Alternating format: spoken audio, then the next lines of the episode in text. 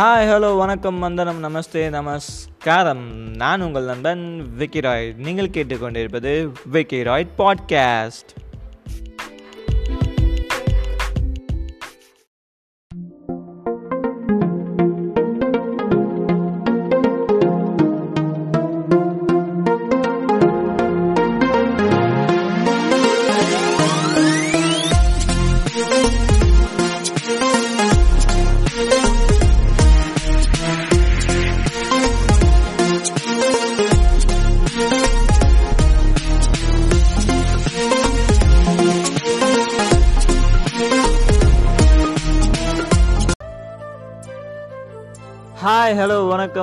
நமஸ்தே நமஸ்காரம். நான் உங்கள் நண்பன் விக்கி ராய் நீங்கள் கேட்டுக்கொண்டிருப்பது Vickyroid podcast. Vickyroid podcast followers அனைவருக்கும் இனிய பெண்கள் தின நல்வாழ்த்துக்கள். ஹாப்பி இன்டர்நேஷ்னல் விமன்ஸ் டே இன்னைக்கு இந்த ஹாப்பி இன்டர்நேஷ்னல் விமன்ஸ் டேவை நம்ம விக்கி ராய்ட் பாட்காஸ்ட்டில் எப்படி செலிப்ரேட் பண்ண போகிறோம் அப்படின்னா இன்றைய நாள் வரக்கூடிய அனைத்து நிகழ்ச்சிகளும் விமன்ஸ் சம்மந்தமாகவும் மகளிர் சம்மந்தமாகவும் தான் இருக்க போகுது.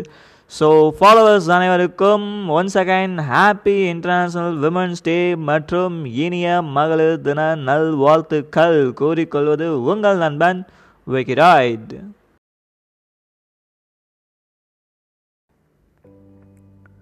நம்முடைய இந்த விக்கிராய்ட் பாட்காஸ்டில் புது விதமான ஒரு நிகழ்ச்சி சயின்டிஃபிக் டைரி அன்டோல்டு ஸ்டோரிஸ் இந்த ப்ரோக்ராம் யாரை பற்றினது அப்படின்னு சொல்லி பார்த்தீங்கன்னா இது என்னை பற்றிய ப்ரோக்ராம் உங்களை பற்றின ப்ரோக்ராம் நம்மளை பற்றின ஒரு ப்ரோக்ராம் நம்ம வாழ்க்கையில் பல விதமான விஷயங்கள் சம்பவங்கள் நடந்திருக்கும். அந்த சம்பவங்கள் நமக்கு நல்லதாக அமைஞ்சிருக்கலாம் அல்லது கெட்டதாக கூட அமைஞ்சிருக்கலாம். அல்லது நமக்கு மிகப்பெரிய சந்தோஷத்தை கொடுக்கக்கூடிய ஒரு நிகழ்ச்சியாகவும் இருந்திருக்கலாம். இல்லைனா நம்மளுக்கு மிகப்பெரிய ஒரு துக்கத்தை தந்த ஒரு நிகழ்ச்சியாக கூட இருந்திருக்கலாம். இந்த மாதிரி வாழ்க்கையில் நடந்த உண்மையான சம்பவங்களை நீங்கள் யார் கூடயாச்சும் ஷேர் பண்ணணும்.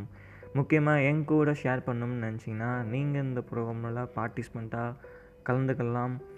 இதில் உங்களுடைய கதைகளை பற்றியும் நம்முடைய கதைகளை பற்றியும் என்னுடைய கதைகளை பற்றி தான் பார்க்க போகிறோம் இது உங்களோட சக்ஸஸ் ஸ்டோரியாக இருக்கலாம். மற்றவங்ககிட்ட ஷேர் பண்ணி மற்றவங்கள இன்ஸ்பயர் பண்ணலாம் அப்படின்னு நினைக்கிறவங்களாக இருந்தால் இந்த ப்ரோக்ராமில் சேரலாம். இல்லை இது வந்து ஒரு துக்கமான ஒரு நிகழ்ச்சி ஒரு சேடான ஒரு event that happen in my life அப்படிங்கிற மாதிரி இருந்துச்சுன்னா நீங்கள் இதை மற்றவங்க யாருக்கும் போய் விழுந்துடக்கூடாது இந்த மாதிரி சிக்கல்களில் மாட்டிக்கிடக்கூடாது இல்லை இந்த மாதிரி பிரச்சனையை வந்தால் எப்படி சமாளிக்கலாம் அப்படின்னு கூற விரும்பினாலும் நீங்கள் இந்த நிகழ்ச்சியில் கலந்துக்கலாம். நீங்கள் எப்படி கலந்துக்கணும் அப்படின்னா உங்கள் வாழ்க்கையில் நடந்த த ட்ரூ ஈவெண்ட்ஸ் உண்மையான நிகழ்ச்சிகளை த அன்டோல்டு ஸ்டோரிஸ் யாருக்கிட்டையும் பகிர முடியாத நிகழ்ச்சிகளை நீங்கள் ஏன் கிட்ட பகிரணும்னு நினச்சா பகிரலாம். எப்படி பகிரலாம் அப்படின்னு நினச்சிங்கன்னா Vickyroid podcast at Gmail dot com அப்படிங்கிற இமெயிலை யூஸ் பண்ணி நீங்கள் என் கூட ஷேர் பண்ணலாம். நீங்கள் ஷேர் பண்ண வேண்டியது எப்படி இருக்குன்னா ஒரு பேப்பரில் எழுதின ஒரு ஸ்கிரிப்டாக இருக்கலாம். இல்லை ஓரலாக வாய் மூலமாக சொன்ன ஒரு வாய்ஸ் ரெக்கார்டிங்காக இருக்கலாம். இல்லை கைப்பட எழுதின ஒரு பேப்பராக கூட இருக்கலாம். இதை நீங்கள் எனக்கு இமெயிலுக்கு பண்ணலாம். இமெயில் பண்ண வேண்டிய முகவரி விக்கிராய்ட் podcast at Gmail dot com அதாவது விஐசிகேஒய்ஆர்ஓஐடி விக்கிராய்ட் podcast பிஓடிசிஏஎஸ்டி விக்கிராய்ட் podcast at Gmail dot com அப்படிங்கிற இமெயில் அட்ரஸ்க்கு நீங்கள் அனுப்பலாம். இல்லை உங்களுக்குனால இமெயில் மூலம் அனுப்ப முடியலன்னா டெலகிராம் குரூப் ஒன்று இருக்குது அந்த சீக்ரெட் குரூப் வந்து விக்கிராய்ட் பாட்காஸ்ட்னு டெலகிராமில் தெரிஞ்சிங்கனாலே வரும்.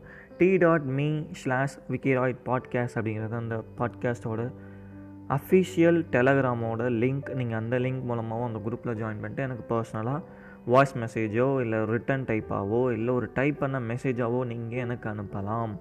நீங்கள் அனுப்பின நிகழ்ச்சியை நான் உங்களுக்கு ஒரு கதை வடிவத்தில் ரெடி பண்ணி இந்த பாட்காஸ்ட் மூலமாக நான் ப்ராட்காஸ்ட் பண்ணுவேன்.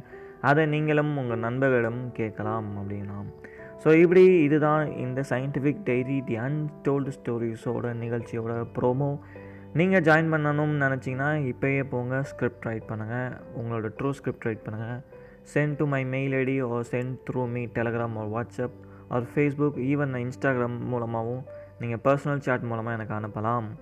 அப்படின்னு கூறிக்கொண்டு இன்றைய விக்கிராய்ட் பாட்காஸ்டின் சயின்டிஃபிக் டைரி தி அன்டோல்டு ஸ்டோரிஸோட முதல் episode Madhu loves Varun loves Madhu.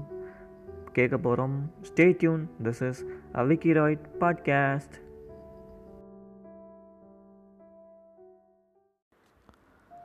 வணக்கம் நண்பர்களே. சயின்டிஃபிக் டைரி நிகழ்ச்சியோட ஃபர்ஸ்ட் எபிசோடில் நம்ம இங்கே இணைஞ்சிருக்கோம். நம்மிடையே ஒரு கதையும் ஒன்று இருக்குது வாழ்க்கையில் நடந்த உண்மையான கதையை நம்மளுக்கு ஃபஸ்ட் எபிசோடுக்காக தந்தவங்க பேர் திருவள்ளுவர் செல்வி மது அவங்க. மது அவங்க வாழ்க்கையில் நடந்த மிகவும் சுவாரஸ்யமாக அனைத்து பெண்களோட வாழ்க்கையில் இருக்கக்கூடிய மிக மிக முக்கியமான ஒரு தருணத்தை நம்முடைய ஷேர் பண்ணியிருக்காங்க. அது அவங்களுக்கு மிக முக்கியமான தருணமும் இல்லை சிந்திக்க வைக்கக்கூடிய ஒரு தருணமான ஒரு நிகழ்ச்சியாகவும் இருக்குது அந்த நிகழ்ச்சி அவங்க வாழ்க்கையில் நடந்த அவ்வளோ பெரிய ஒரு நிகழ்ச்சி. அது அவங்க வாழ்க்கையை மட்டும் பிரதிபலிக்கிற மட்டும் இல்லாமல் நம்முடைய வாழ்க்கையும் பிரதிபலிக்கிறதா இருக்குது இந்த சமூகத்தோட முகத்திரையும் கிழிக்கிற மாதிரி இருக்குது இந்த சமூகத்தில் ஒரு பொண்ணை எப்படி பார்க்குறாங்க எப்படி நடத்துகிறாங்க அப்படிங்கிற ஒரு தாக்கத்தையும் ஏற்படுத்தக்கூடிய ஒரு நிகழ்ச்சியாக இது இருக்க போதுன்னு நான் நம்புகிறேன் மது அவங்க அனுப்பிச்ச அவங்களுடைய கதையை தான் நான் இப்போ படிக்க போகிறேன் இந்த கதையில் வரக்கூடிய திருப்பங்களையும் சுவாரஸ்யங்களையும் அழுகையாயும் கேட்டு இந்த நிகழ்ச்சிகளை பற்றின கருத்துக்களை நீங்கள் கடைசியாக என்னுடைய தெரிவிக்கலாம். மற்றும் இந்த சயின்டிஃபிக் ரீதியான சொல்யூஷனையும் இந்த நிகழ்ச்சியினோட முடிவில் நான் சொல்ல காத்திருக்கேன். அதுக்கு முன்னாடி மது அவங்களோட வாழ்க்கையில் நடந்த சுவாரஸ்யமான கதை இதோ.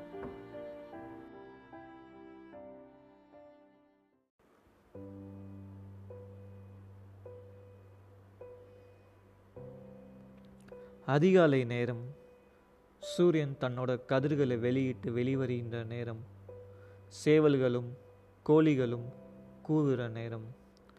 விவசாய பெருமக்கள் தங்களுடைய ஏர் கலப்பைகளை எடுத்துக்கொண்டு விவசாயம் பார்க்க போகிற அந்த தருணத்தில் நேஷ்னல் ஹைவேயில் ஒரே ஒரு பைக் மட்டும் வேகமாக போயிட்டு இருக்கு அந்த பைக்கில் முன்னாடி உட்காந்து ஓட்டிகிட்டு போகக்கூடிய அந்த பையனோட மண்டைக்குள்ளே ஹெல்மெட்டையும் தாண்டி பல சிந்தனைகள் போயிட்டு இருக்கு.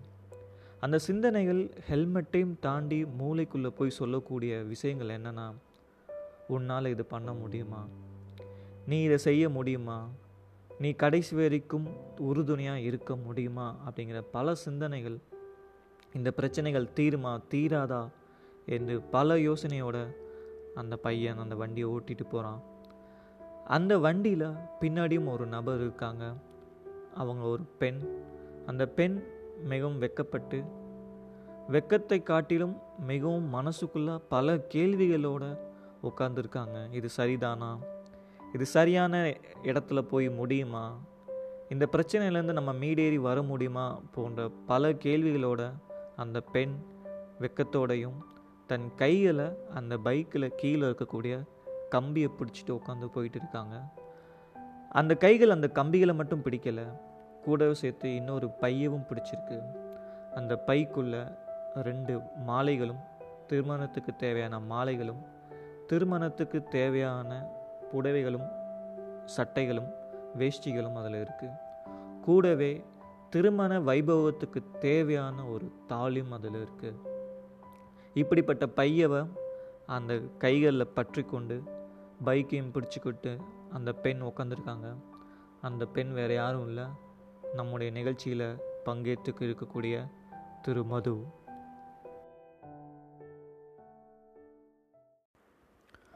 மது தன்னோட கைகளில் அந்த பையில் வச்சு போயிட்டு இருக்காங்க. முன்னாடி வருண் அந்த வண்டியை ஓட்டி போயிட்டு இருக்காங்க. இவங்க ரெண்டு பேரும் பைக்கில் போகிற அந்த முக்கியமான இடம் எதுன்னு பார்த்தீங்கன்னா சென்னை.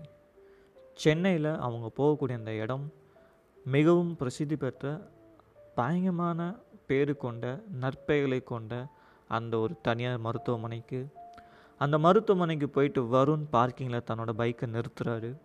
கையில் இருக்கிற பையோட மது இறங்கி ரிசப்ஷனிஸ்ட்டு போகிறாங்க போயிட்டு ஒரு டாக்டரோட பேரை சொல்லி அந்த டாக்டரை பார்க்கணும் அப்படின்னு மது கேட்குறாங்க அதுக்கு ரிசப்ஷனிஸ்ட் அந்த டாக்டர் தற்போது சர்ஜரியில் இருக்கிறதாகவும் ஆப்ரேஷன் தேட்டர்லேருந்து அவங்களால வெளியே வர முடியாது.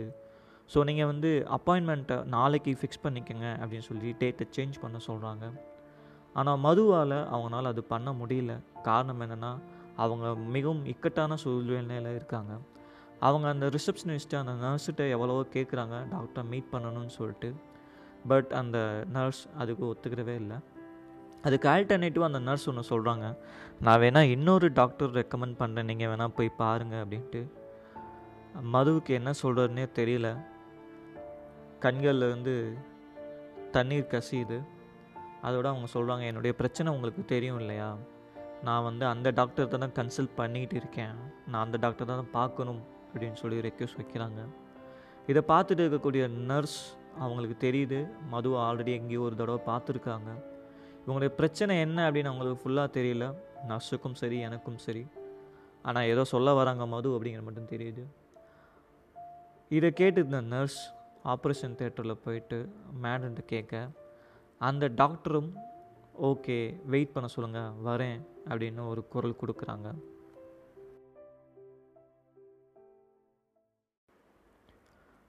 ரொம்ப நேரம் ஆகியும் அந்த டாக்டர் வெளியே வராத காரணத்தினால நர்ஸ் ஒரு ஸ்பெஷல் டாக்டர்கிட்ட ஒரு கன்சல்ட் வாங்குறதுக்காக மதுவை கூட்டிகிட்டு போகிறாங்க மதுவுக்கு அதில் கொஞ்சம் கூட உடன்பாடு இல்லை அப்படின்னாலும் வேறு வழி இல்லாமல் அந்த நர்ஸை ஃபாலோ பண்ணி மது அந்த டாக்டரை பார்க்க போகிறாங்க அந்த ஸ்பெஷல் டாக்டர்கிட்ட போயிட்டு மது தன்னோட ரிப்போர்ட்ஸை கொடுக்குறாங்க. அந்த டாக்டர் அந்த ரிப்போர்ட்ஸை பார்த்துட்டு சாரி மேம் என்னால் உங்களுக்கு ட்ரீட்மெண்ட் கொடுக்க முடியாது. நீங்கள் ஆல்ரெடி கன்சல்ட் பண்ணிட்டு இருக்கக்கூடிய டாக்டரை மீட் பண்ணுறதே நல்லது. ஸோ நீங்கள் வெயிட் பண்ணுங்கள் இல்லாட்டி நீங்கள் நாளைக்கு வாங்க அப்படின்னு சொல்லி சொன்ன உடனே நாளைக்கு அப்படின்னு நேரத்தை கடத்தி சொல்கிற அந்த வார்த்தையை கேட்ட உடனே மது கண்ணில் தண்ணி வருது. ரொம்ப பேச முடியாத ஒரு சுச்சுவேஷனில் டாக்டர்கிட்ட ஒரு ரெக்யூஸ் வைக்கிறாங்க. டாக்டர் இன்றைக்கி வந்து ரொம்ப முக்கியமான நாள். நான் என் கூட இன்னொரு பர்சனையும் கூட்டிகிட்டு வந்திருக்கேன். வாழ்க்கையில் முக்கியமான ஒரு பர்சனை கூட்டிகிட்டு வந்திருக்கேன். வருண். எங்களுக்கு இன்றைக்கே விட தெரிஞ்சாகணும். என்னுடைய பிரச்சனை இந்த பிரச்சனை தீருமா தீராதா அப்படின்னு. தீரும் அப்படின்னா நான் வந்த பைக்கிலே திரும்பி போவேன். தீராது அப்படின்னா என் வழியை நான் மாற்றிக்குவேன் அப்படின்னு சொல்லிட்டு ரொம்ப ஒரு அழுகிற குரல்லையும் கண்கள்லேருந்து நீரோடையும் அந்த நாக்கு பிறல்ற மொழியில் பேசுகிறாங்க மது. இதை கேட்ட டாக்டர் சரி நான் அந்த ஆல்ரெடி நீங்கள் கன்சல்ட் பண்ணக்கூடிய டாக்டரே நான் வர சொல்கிறேன் அப்படின்னு சொல்லிட்டு ஆப்ரேஷன் தேட்டருக்குள்ளே போகிறாங்க மதுனால் நிற்கவும் முடியல. அவனால் கதறி அழுவும் முடியல. கண்கள்லேருந்து வர தண்ணீரை தொடச்சிக்கிட்டு அங்கே அப்படியே அமைதியாக கீழே உட்காராங்க இதை பார்த்த நர்ஸுக்கும் ஒன்றும் புரியலை. எனக்கும் ஒன்றும் புரியல. டாக்டருக்காக நாமும் மதுவோடு சேர்ந்து வெயிட் பண்ண வேண்டியது.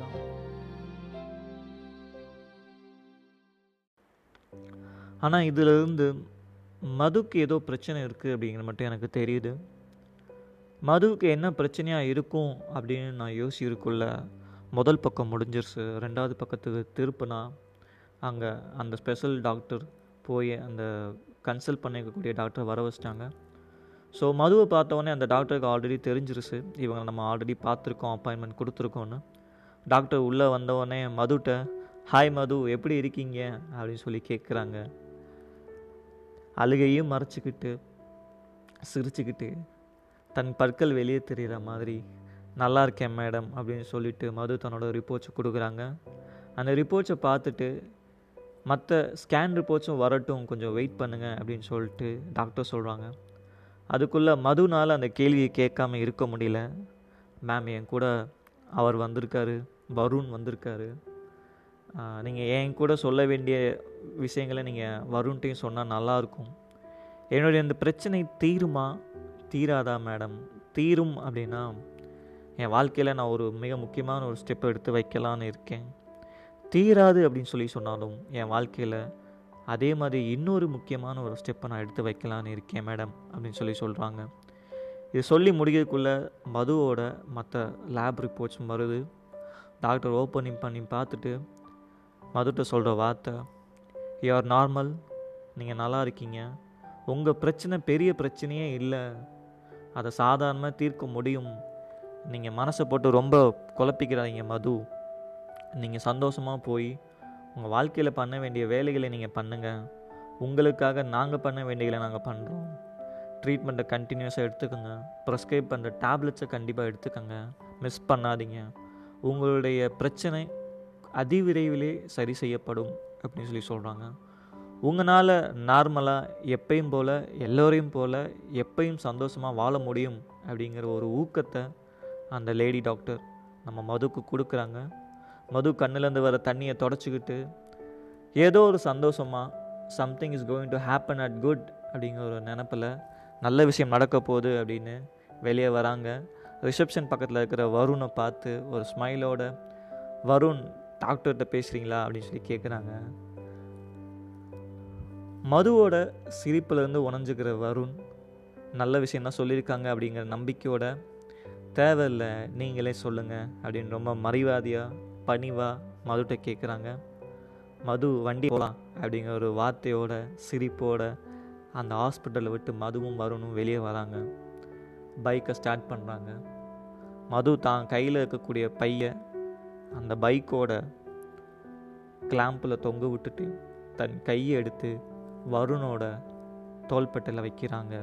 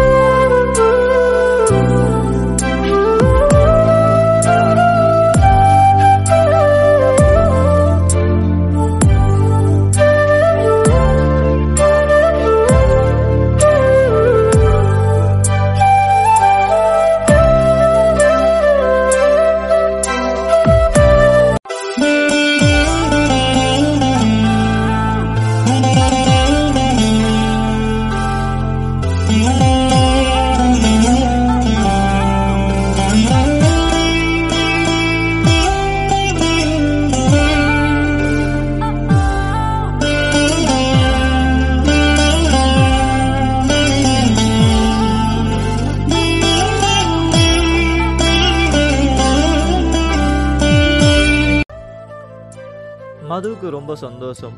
மதுவை வச்சு ஓட்டி போகிற வருணுக்கும் ரொம்ப சந்தோஷம்.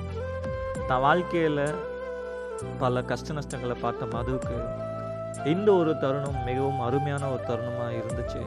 இருக்குன்னு எழுதியிருக்காங்க. அந்த தருணம் இன்னும் அப்படியே மென்மேலும் வளரணும் அப்படின்னு ஒரு மனசில் பேராசையோட பைக்கில் அந்த நேஷ்னல் ஹைவேல ரெண்டு பேரும் வந்துக்கிட்டு இருக்காங்க. ரிட்டர்னில் தான் ஊர்களை தேடி. அப்படி வரும்போது மது மிகவும் சந்தோஷத்தில் திளைச்சிருக்காங்க. ஊருக்கு போனவனே திருமணம் தான் அப்படின்னு ஒரு நம்பிக்கையை தன் மனசில் வேரூண்டி விதைச்சிருக்காங்க மது. இது மதுவோட மனசில் மட்டும் இல்லை வருணோட மனசில் இருக்குது வருண்கிட்ட இருந்த அந்த கவலைகள் எல்லாம் நீங்கி ஒரு புத்துணர்வு ஒன்று பிறக்குது. இத்தனை நாள் நம்பிக்கை இல்லாமல் இருந்தோம். இப்போ நம்பிக்கை வருது. இத்தனை நாள் நம்ம கேள்விப்பட்ட விஷயங்கள் உண்மைதானா அப்படின்னு ஒரு தவறான எண்ணமும் ஒரு வீணான ஒரு எண்ணத்தையும் போட்டு மனசில் உலுக்கிட்டு இருந்தார் வரும் அது அவரை விட்டு நீங்கி இருக்கு. அதனால் இருவருமே ரொம்ப சந்தோஷமாக அந்த பைக்கில் திரும்பி வந்துட்டுருக்காங்க. அவங்க ஊருக்கு திருமணத்தை செஞ்சுக்கலாம் அப்படின்னு ஒரு எண்ணத்தோட. இந்த எண்ணம் அவங்க மனசில் இருக்கிறப்போ அவங்களுக்கு இருக்கக்கூடிய சந்தோஷத்துக்கு அளவே இல்லை.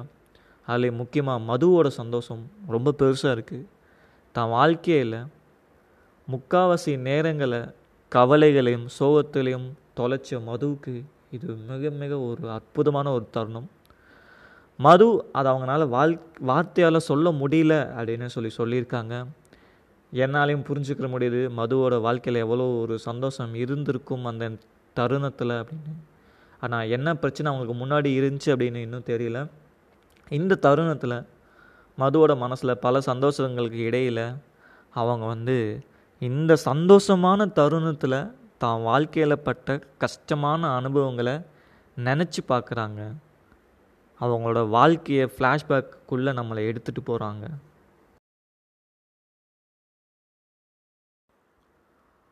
மது ஒரு துடிப்பான ஒரு அசாதாரணமான ஒரு பெண் அப்படின்னு தன்னை சொல்லியிருக்காங்க. எப்போவும் சிரிச்சுக்கிட்டு பல முகங்களை பார்க்கும்போது இனிமையாக பேசக்கூடிய ஒரு குணம் கொண்ட ஒரு பெண்ணாக சொல்கிறாங்க பார்க்க அவ்வளோ ஹைட்டும் இல்லை அவ்வளோ கலரும் இல்லை அவ்வளோ வெயிட்டும் இல்லை. ரொம்ப ஒல்லி மெல்லிய தேகம் குட்டை அப்படின்னு சொல்லி தன்னோட வருணையை சொல்லியிருக்காங்க. அப்படிப்பட்ட மது பார்க்குற எல்லாத்திட்டையும் சகஜமாகவும் கேலியும் கூத்துமாக பேசக்கூடிய ஒரு சாதாரண ஒரு கிராமத்து பெண் அப்படின்னு தன்னை சொல்லியிருக்காங்க. அப்படியாக தான் மதுவும் இருந்திருக்காங்க. மது தன்னுடைய வீட்டில் இருந்த நேரங்களை விட தன்னோட பாட்டி வீட்டுகளில் கழித்த நேரம் தான் அதிகம் அப்படின்னு சொல்லி சொல்லியிருக்காங்க. தன்னுடைய சிறு வயசுல இருந்து அதாவது தன்னுடைய பள்ளி படிப்புலேருந்து கல்லூரி படிப்புல இருந்து தன்னுடைய முதுகலை படிப்பு அதாவது போஸ்ட் கிராஜுவேட் படிப்பு வரைக்கும் அவங்க வந்து தன்னோட பாட்டி வீட்டிலேருந்தே செஞ்சு தான் சொல்லியிருக்காங்க. அப்பா அம்மா கூட இருந்த நேரங்களை விட பாட்டி கூடயும் தம்பி கூடையும் இருந்த நேரங்கள் தான் ரொம்ப அதிகம் அப்படின்னு சொல்லி சொல்லியிருக்காங்க. அப்பா அம்மா கிட்ட இருந்து கிடைச்ச பாசத்தை விட பாட்டிக்கிட்ட இருந்து கிடைச்ச பாசம் ரொம்ப பெருசு அப்படின்னும் தன்னோட குறிப்பில் சொல்லியிருக்காங்க. பாட்டி வீட்டில் இருந்தே முதுகலை வரைக்கும் படித்த மது அதே சமயம் பக்கத்து ஊரில் வரும் தனியார் கல்லூரியில் இன்ஜினியரிங் துறையில் பட்டப்படிப்பு பெற்ற வருண் பல ஊர்களில் சென்று வேலை பார்த்துருக்காரு. இந்தியா மட்டும் இல்லை இந்தியாவை தவிர்த்து வெளிநாடுகள்லையும் நான்குலேருந்து ஐந்து வருடங்கள் வரைக்கும் வேலை பார்த்து அனுபவம் மிக்கவராக வருண் இருக்காரு. மது தன் வாழ்க்கையில் எப்பவுமே சிரிச்ச முகமாக இருந்திருக்காங்க. ஆனால் அந்த சிரிப்புக்கு பின்னாடி பல துக்கங்களும் துயரங்களும் இருக்கிறதா பொதிஞ்சு கிடக்கிறதா எழுதியிருக்காங்க. அவங்களுடைய துக்கங்களும் துயரங்களும் எதை பற்றினது அப்படின்னு தெளிவாக நம்மகிட்ட சொல்லலை. ஆனால்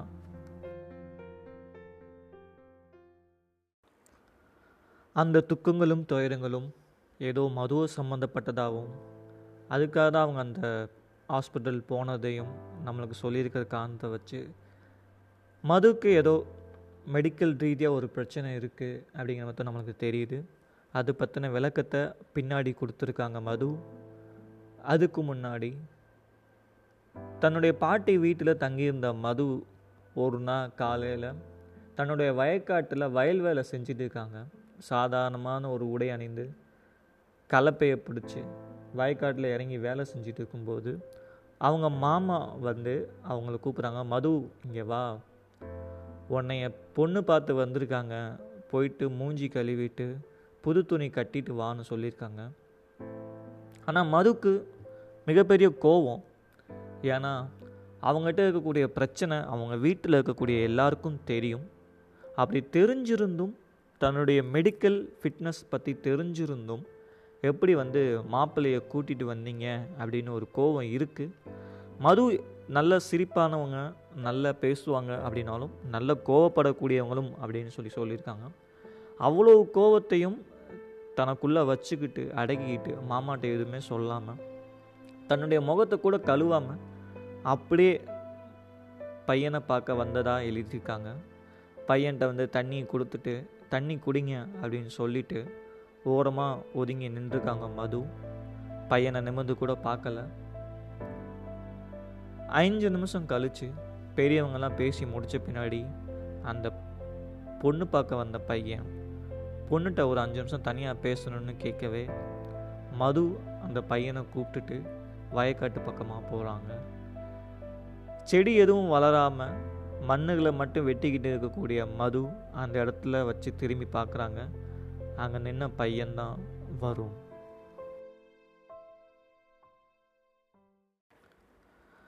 எத்தனையோ பேர் மதுவை பொண்ணு பார்க்க வந்திருக்காங்க. ஜாதகம்லாம் வாங்கிட்டு போயிருக்காங்க. ஜாதக பொருத்தம்லாம் பார்த்துருக்காங்க. ஆனால் அப்போல்லாம் மதுக்கு கோவம் மட்டுமே வந்திருக்கு. தன்னுடைய ஜாதகத்தை விட்டு எரிஞ்சிருக்காங்க. கூட இருந்த உறவினர்கள் மேலே கோவப்பட்டு கத்திருக்காங்க. ஆனால் ஏன்னு தெரியல.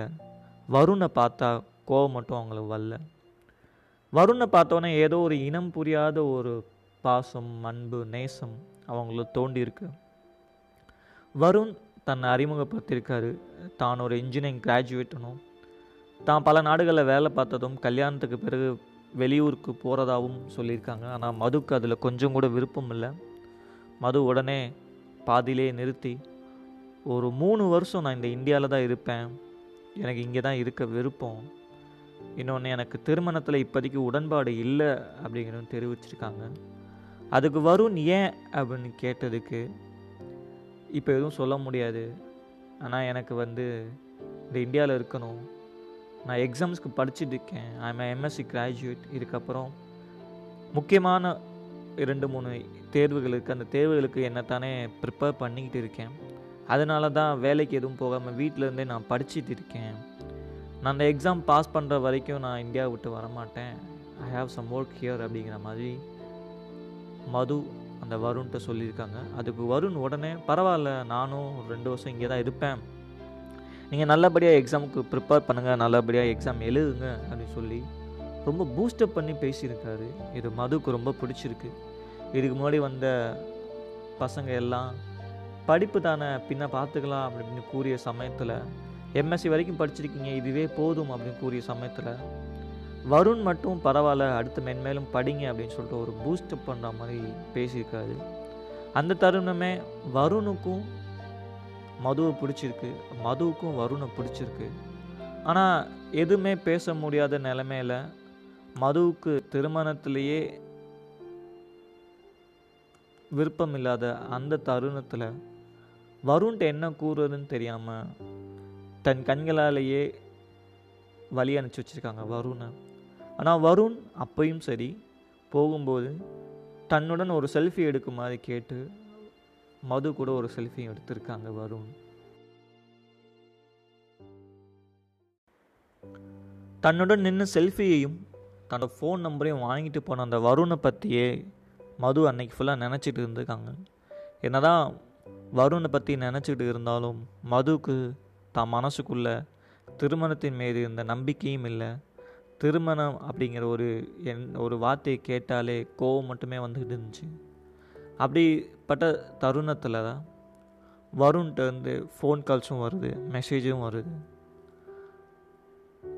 ஒரு நாள் வருணை சந்திக்கிறதுக்காக வருணோட ஊருக்கு போன மதுவுக்கு அப்போ தான் தெரியுது. வருண் வந்து ஒரு சாதாரண ஒரு ஏழ்மை குடும்பத்தை சேர்ந்த ஒரு பையனாகவும் தன்னுடைய வீடு வந்து ரொம்ப சிறுசாக இருக்கிறத பார்த்த மது அந்த பையன்கிட்ட ஒரு சில கோரிக்கைகள் வைக்கிறாங்க. எனக்கு திருமணத்தில் உடன்பாடு இல்லை தான் ஆனால் வீட்டில் சொல்கிறனால நான் திருமணத்துக்கு ஒத்துக்கிட்டாலும் ஒத்துக்குவேன். ஆனால் எனக்குன்னு சொல்லிட்டு ஒரு சில கொள்கைகள் மட்டும் இருக்குது என்னை ஒரு ஆறு மாதத்துலேருந்து ஒரு ஒரு வருஷம் வரைக்கும் என்னை டிஸ்டர்ப் பண்ணாதீங்க. நான் வந்து எக்ஸாமுக்கு படிக்க வேண்டியது இருக்குது எக்ஸாமுக்கும் நான் படிக்கணும். இன்னொன்று வந்து எனக்கு ஒரு சில மெடிக்கல் காம்ப்ளிகேஷனும் இருக்குது மருத்துவ ரீதியாக நான் வந்து அதை அணுகிக்கிட்டு இருக்கேன். எனக்கு ஒரு ஆறு மாதம் வரைக்கும் நேரம் தேவைப்படும். அந்த சமயத்தில் நீங்கள் வந்து நீங்களும் உங்களை வந்து நீங்கள் திடப்படுத்தியிருக்கங்க. அதாவது வீடு சரியாக இல்லை. நீங்கள் உங்கள் வீடை பெருசாக்குறதுக்காக புது வீடு கட்டுறதுக்கான வழிகளில் நீங்கள் இறங்குங்க. உங்கள் வாழ்க்கையை நீங்கள் எவ்வளோ தூரம் இம்ப்ரூவ் பண்ண முடியுமோ நீங்கள் இம்ப்ரூவ் பண்ணுங்கள் என் வாழ்க்கையை எவ்வளோ தூரம் என்னால் இம்ப்ரூவ் பண்ண முடியுமோ நானும் பண்ணுறேன் ஆறு மாதம் கழிச்சோமோ உங்களுக்கு ஒரு வருஷம் கழிச்சும் உங்களுக்கு இந்த திருமணத்தில் உடன்பாடு இருந்துச்சுன்னா நீங்கள் கண்டிப்பாக எங்கள் வீட்டில் வந்து பேசுங்க அப்படிங்கிற வார்த்தையோட மது அந்த இடத்த விட்டு நகர்ந்து தான் வீட்டுக்கு வராங்க. இப்படிப்பட்ட தருணத்தில் தன்னோட மன எண்ண ஓட்டங்களையும் தன்னை பற்றின தன்னுடைய எண்ணங்களையும் பிறரிடம் ஷேர் பண்ணுறதுக்கு மதுக்கிட்ட அவ்வளோ நெருங்கிய தோழர்களோ தோழிகளோ இல்லை. அப்பா அம்மா மதுவோட பேச்சுறதா கேட்குறதா இல்லை. தம்பிகளும் மதுவோட பேச்சை சட்டை பண்ணுறதா இல்லை. இப்படிப்பட்ட தருணத்தில் யார்கிட்ட தன்னுடைய பிரச்சனைகளை பற்றி சொல்கிறது யார்கிட்ட சொன்னால் நமக்கு தீர்வு கிடைக்கும் அப்படின்னு மது தனக்குள்ளே யோசிச்சுட்டுருக்காங்க ஆனால் அப்படியாக ஒரு ரெண்டு நபர்கள் மதுக்கு இருக்காங்க. அவங்கள வந்து பேர்களை வந்து மது குறிப்பிடலை. அக்கா அண்ணா அப்படின்னு மட்டும்தான் தெரிவிச்சிருக்காங்க. இவங்க எனக்கு அக்கா இல்லை அதுக்கும் மேலே இவங்க அண்ணா இல்லை அதுக்கும் மேலே அப்படின்னு சொல்லியிருக்காங்க. தனக்கு எது நடந்தாலும் சந்தோஷமாக இருந்தாலும் சரி துக்கமாக இருந்தாலும் சரி அவங்கக்கிட்ட சொல்கிறது என்னுடைய வழக்கம் அப்படின்னு சொல்லி மது தெரிவிச்சிருக்காங்க. அப்படிப்பட்ட தன்னுடைய சொந்த அக்காவாக நினச்சி பழகக்கூடிய அவங்கக்கிட்ட தன்னுடைய மெடிக்கல் காம்ப்ளிகேஷன் பற்றியும் தன்னை பற்றியும் மது எப்போதும் சொல்லிக்கிட்டே இருக்கும். அந்த அக்கா எப்பயுமே இவங்களுக்கு நல்ல ஒரு யோசனைகளை கொடுக்குறவங்களாகவும் தேவைப்படும் சமயங்களில் பலவாறு ஹெல்ப்புகளை உதவிகளை அவங்க செஞ்சுட்டே வந்துட்டே இருக்காங்க என்ன மாதிரி உதவினா இவங்களுக்கு தேவைப்படுற நேரத்தில் பண உதவியாக இருந்தாலும் இல்லை கை கொடுத்து தூக்கக்கூடிய ஒரு மன உறுதி தரக்கூடியதாகவும் சரி அந்த அக்காவும் அந்த அண்ணனும் செய்ய தவறியதே இல்லை மதுவுக்கு. என்றைக்கும் மது அவங்களுக்கு வந்து நன்றி கடன் பட்டதாக தெரிவிச்சிருக்காங்க. இப்படிப்பட்ட சூழ்நிலையில் மதுவுக்கு எப்போதுமே வந்து வருண் ஃபோன் பண்ணவும் கால் பண்ணவுமா இருந்திருக்காரு.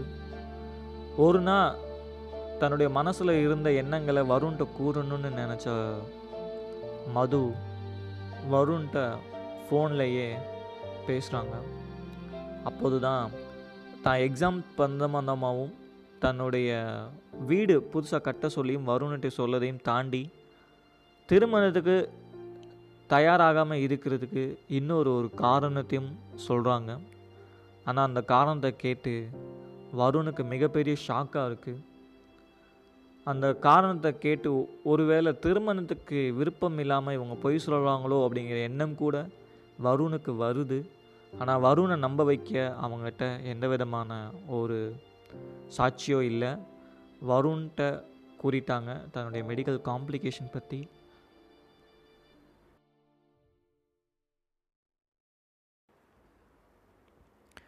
அந்த மெடிக்கல் காம்ப்ளிகேஷன் பற்றி வருண் கேட்ட உடனே வருண் கூறிய ஒரு பதில் அவர் வேலை பார்க்கக்கூடிய சென்னையில் வேலை பார்க்கக்கூடிய ஒரு ஆஃபீஸ் பக்கத்தில் ஒரு ஹாஸ்பிட்டல் இருக்கிறதாகவும் அந்த ஹாஸ்பிட்டல் நல்ல ஒரு ஃபேமஸான ஒரு ப்ரைவேட் ஹாஸ்பிட்டல்னு சொல்கிறாரு ஆனால் அது அந்த சமயத்தில் மது காதில் வாங்கிக்கல. அவங்க ஆல்ரெடி இன்னொரு டாக்டர்கிட்ட கன்சல்ட் பண்ணி இருக்கிறதா சொல்லிட்டு அந்த ஃபோன் காலை துண்டிச்சிடுறாங்க மது தன்னோட மெடிக்கல் காம்ப்ளிகேஷனை சால்வ் பண்ணுறதுக்காக அக்கா கூட சேர்ந்து கோயம்புத்தூரில் உள்ள ஒரு ஃபேமஸான ஒரு ஹாஸ்பிட்டலுக்கு போகிறாங்க அங்கே தான் மது தன்னோட சின்ன வயசில் இருந்து அந்த ட்ரீட்மெண்ட் அங்கே தான் எடுத்துகிட்டு இருக்காங்க. இப்படி பல தடவை அந்த ஹாஸ்பிட்டலுக்கு போயிருந்தாலும் ஒவ்வொரு தடவையும் சாம்பிள் எடுக்கணும் இந்த ஸ்கேன் எடுக்கணும் அந்த ஸ்கேன் எடுக்கணுன்ட்டு மதுவை அந்த ஹாஸ்பிட்டலில் அழைச்சிக்கிட்டே அலக்கழிச்சிக்கிட்டே இருந்திருக்காங்க. அந்த டாக்டரும் மதுவுக்கு என்ன பிரச்சனை இருக்குதுன்னு தெரியாமலே இல்லை உணராமலே மதுவை டெஸ்ட் பண்ணும் விதமாக பல டெஸ்ட்டுகளை எடுத்திருக்காங்க. அன்வான்ட் அன்வாரண்டட் டேப்லெட்ஸையும் மதுவுக்கு ரெக்கமெண்ட் பண்ணியிருக்காங்க. மது ஒரு போஸ்ட் கிராஜுவேட் ஸ்டூடெண்ட் அப்படிங்கனால அந்த டேப்லெட்ஸ் பற்றி தெரிஞ்சிருந்தாலும் டாக்டரோட ப்ரெஸ்கிரிப்ஷன் அப்படிங்கிற ஒரே ரீசனுக்காக அந்த டேப்லெட்ஸ் அவங்க எடுத்துகிட்டு இருக்காங்க. இப்படியா ஒரு சமயத்தில் தைராய்டு டெஸ்ட் எடுக்கணும்னு சொல்லிட்டு மதுவுக்கு ரெக்கமெண்ட் பண்ணும்போது மதுவுக்கு அப்போ தான் தோணுது அவங்களுடைய பிரச்சனை முழுசாக என்னன்னு அவங்களுக்கு அப்போ தான் ஞாபகத்துக்கே வருது. மதுவோட பிரச்சனை என்னன்னு பார்த்தோன்னா மது வந்து ஒரு இன்ஃபர்டைல் விமன்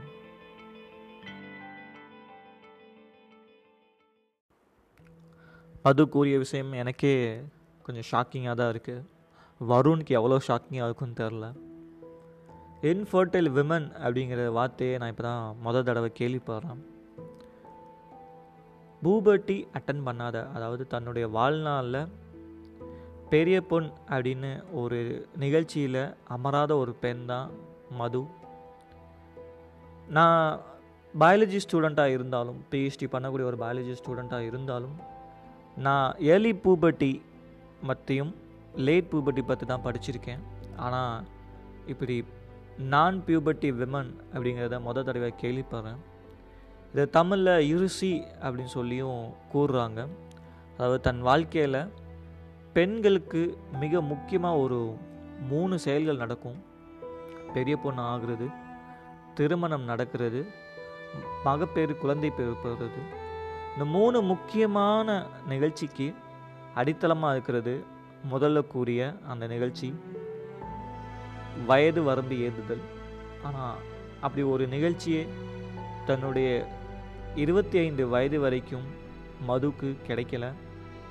இது கேட்கும்போது ஷாக்கிங்காக இருக்குது சயின்டிஃபிக் ரீதியாக இதுக்கு பல டேர்ம்ஸ் சொல்கிறாங்க அதே மாதிரி சயின்டிஃபிக் ரீதியாக இதுக்கு பல நேம்ஸ் இருக்குது இந்த டிசீஸஸ்க்கு மதுக்கு அப்படி என்ன டிசீஸ் இருந்துச்சுன்னு தெரியலை. அவங்களுடைய அடுத்த பக்கங்களை திருப்பினால்தான் நம்மளுக்கு விடைகள் கிடைக்கும். மலடி அப்படிங்கிறது வேறு இருசி அப்படிங்கிறது வேறு. பெரிய பெண் ஆயிருந்தும் மகப்பேறு கொடுக்க முடியாதவங்கள மலடி அப்படின்னு சொல்லி சொல்கிறோம் பெரிய பொண்ணே ஆகாத பெண்களை மது மாதிரி பெண்களை இருசி அப்படின்னு சொல்லி சொல்கிறோம் இவ்வளோ பெரிய ஒரு காம்ப்ளிகேஷனை அவங்களால அதிலிருந்து மீண்டு வர முடிஞ்சா அதில் அவங்க வெற்றி பெற்றாங்களா இல்லை தோல்வி அடைஞ்சாங்களா? இந்த சமூகத்தில் இப்படிப்பட்ட பெண்களை எப்படி ட்ரீட் பண்ணுறாங்க அவங்களுக்கு வாழ்க்கையில் நடந்த பிரச்சனைகளையும் கண்டிப்பாக இன்பம் பெற்றிருக்க வாய்ப்பில்லை. துன்பத்தையும் நம்ம கூட ஷேர் பண்ணுறதுக்கு இருக்காங்க. நம்ம அடுத்த பக்கங்களை திருப்புவோம் டைரியில்.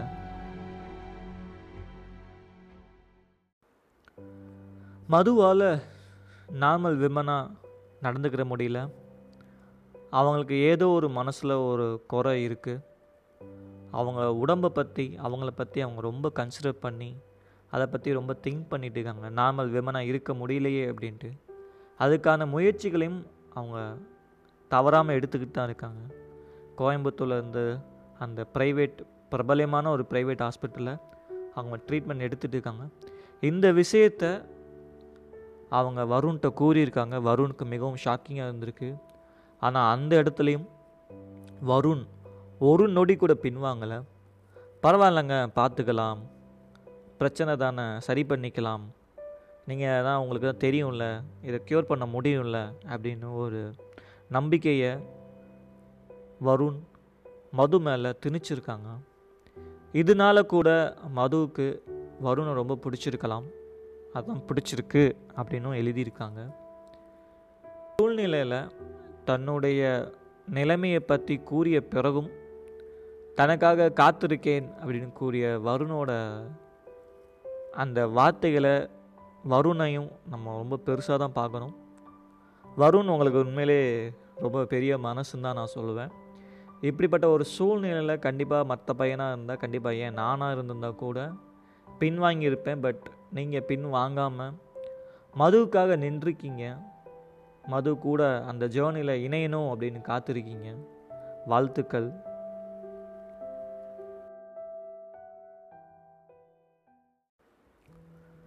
தன்னுடைய பிரச்சனைகளை தீர்க்கறதுக்காக அந்த ப்ரைவேட் ஹாஸ்பிட்டலுக்கு மது எப்போதும் போகிறது வழக்கம். அவங்க போகும்போது அந்த அக்காவையும் கூட்டுட்டு போயிருக்காங்க. இது சம்பந்தமான தனக்கு எழக்கூடிய கேள்விகளையும் வினாக்களையும் அவங்ககிட்டருந்தே பெற்றிருக்காங்க. இதுக்கு சப்போர்ட்டிவாக அவங்க அண்ணனும் இருந்திருக்காரு. இப்படிப்பட்ட சூழ்நிலையில் ஒரு கட்டத்தில் ஒரு நாள் அவங்க அக்காவால் வர முடியாத சுச்சுவேஷனால் மது மட்டுமே பல கிலோமீட்டர் தூரத்துக்கு தனியாக பிரயாணம் பண்ணி அந்த கோயம்புத்தூருக்கு சென்றிருக்காங்க. அன்றைக்கி போன சமயம் மதுவுக்கு பல டெஸ்ட் எடுக்க சொன்னனால மது பயங்கர டயர்டில் இருந்திருக்காங்க. அப்படி இருந்த சமயம் அந்த சீஃப் டாக்டர் அங்கே இருந்த அந்த டாக்டர் மதுவை கூப்பிட்டு ரிப்போர்ட்ஸை கேட்கும்போது மது அந்த ரிப்போர்ட்ஸை ஒன்று ஒன்றா எடுத்து கொடுத்துருக்காங்க இப்போ மது மனசில் ஓடி இருந்தது இந்த பிரச்சனை எப்போ தான் முடியும்? சரி ஆகுமா நார்மலாக வருவோமா? அப்படிங்கிற பல எண்ணங்களோட அந்த மிகவும் சோர்வாகவும் அந்த மெடிக்கல் ரிப்போர்ட்ஸை எடுத்து கொடுத்துருக்காங்க. இது எதுனாலன்னு தெரியல. ஆனால் அந்த டாக்டருக்கு என்ன ஆச்சுன்னு தெரியல. கோவப்பட்டு மதுவை திட்டினது மட்டும் இல்லாமல் இது ஒன்றும் நாடக மேடை இல்லை. நீங்கள் நடிக்க வேண்டிய அவசியம் இல்லை. அப்படின்னு சொல்லி கூறியிருக்காங்க. மதுவுக்கு அந்த சமயம் இது ஏன் அவங்க நாடக மேடை ஒன்றும் இல்லை இங்கே வந்து நடிக்காத அப்படின்னு ஆஷா இவங்க இந்த மேடம் திட்டுறாங்க அப்படிங்கிறது புரியலை. இது மட்டும் இல்லாமல் அந்த கேலி அந்த பதில் அவங்க சொல்கிறதுக்கு முன்னாடி ஒரு கேலியிலும் கேட்டிருக்காங்க. உங்களுக்கு ஃபீலிங்ஸ் எப்படி இருக்குது அப்படின்னு சொல்லி ஒரு கேள்வி கேட்டிருக்காங்க. அதுக்கு மட்டும் மதுவுக்கு அர்த்தம் தெரிஞ்சு நான் நார்மல் விமன் மேம் நான் நார்மல் விமனாக இருக்கேன் அப்படின்னு சொல்லி சொல்லியிருக்காங்க. அதுக்கு விளக்கம் எனக்கு புரியலை. இந்த விளக்கம் அடுத்த பக்கத்தில் இருக்கும்னு நம்புகிறேன் ஆனால் மதுவுக்கு கடைசியாக இது ஒன்றும் நாடக மேடை இல்லை. நீங்கள் நடிக்க வேண்டிய அவசியம் இல்லை. நீங்கள் கிளம்புங்க அப்படின்னு சொல்லி அந்த டாக்டர் கூறிய வார்த்தைகள் எவ்வளோ புண்பட்டுச்சுன்னு அவங்களுக்கு அப்போ தெரியல. அவங்க அப்போ அந்த இடத்த விட்டுட்டு நகர்ந்து வந்து சிங்காநல்லூர் பஸ் ஸ்டாண்டில் பஸ்ஸு ஏறியிருக்காங்க. ஏறுகிற ஏறுற சமயத்தில் தான் அவங்களுக்கு அந்த அதிர்ச்சி காத்துட்டு இருந்திருக்கு.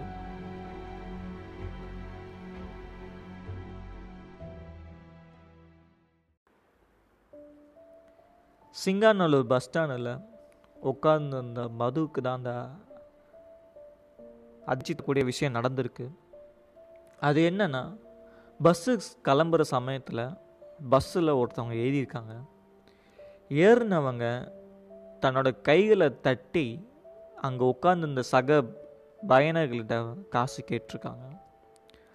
அவங்க பண்ண ஒரு சில செயல்கள் மதுவுக்கு மிகவும் கஷ்டமாக இருந்திருக்கு.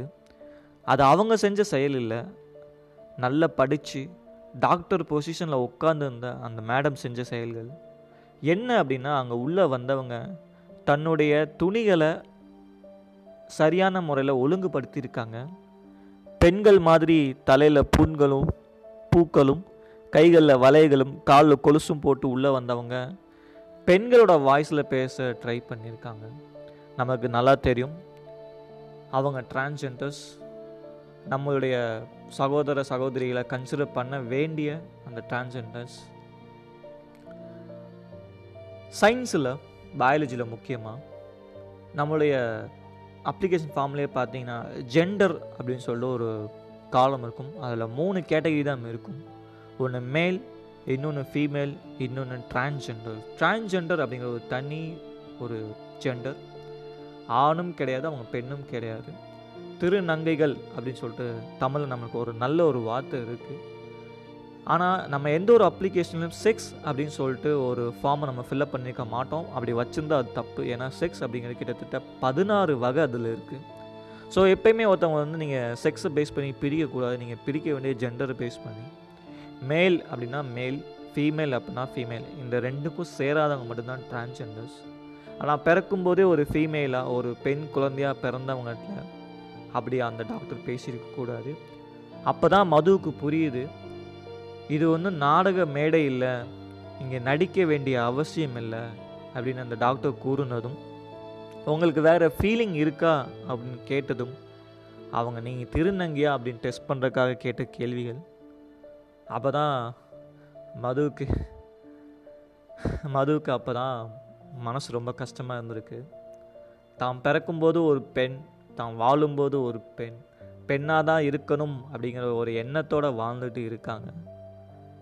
சாதாரணமாக எல்லா பெண்களுக்கும் வரக்கூடிய அந்த வயசில் வரக்கூடிய அந்த மெச்சூரிட்டி அது வரல அப்படிங்கிற ஒரு ரீசன்னால் அந்த டாக்டர் மதுவை ஒரு டிரான்ஜெண்டர் லெவலுக்கு ட்ரீட் பண்ணியிருக்காங்க. யாருமே யாருக்கும் சலைச்சவங்க இல்லை.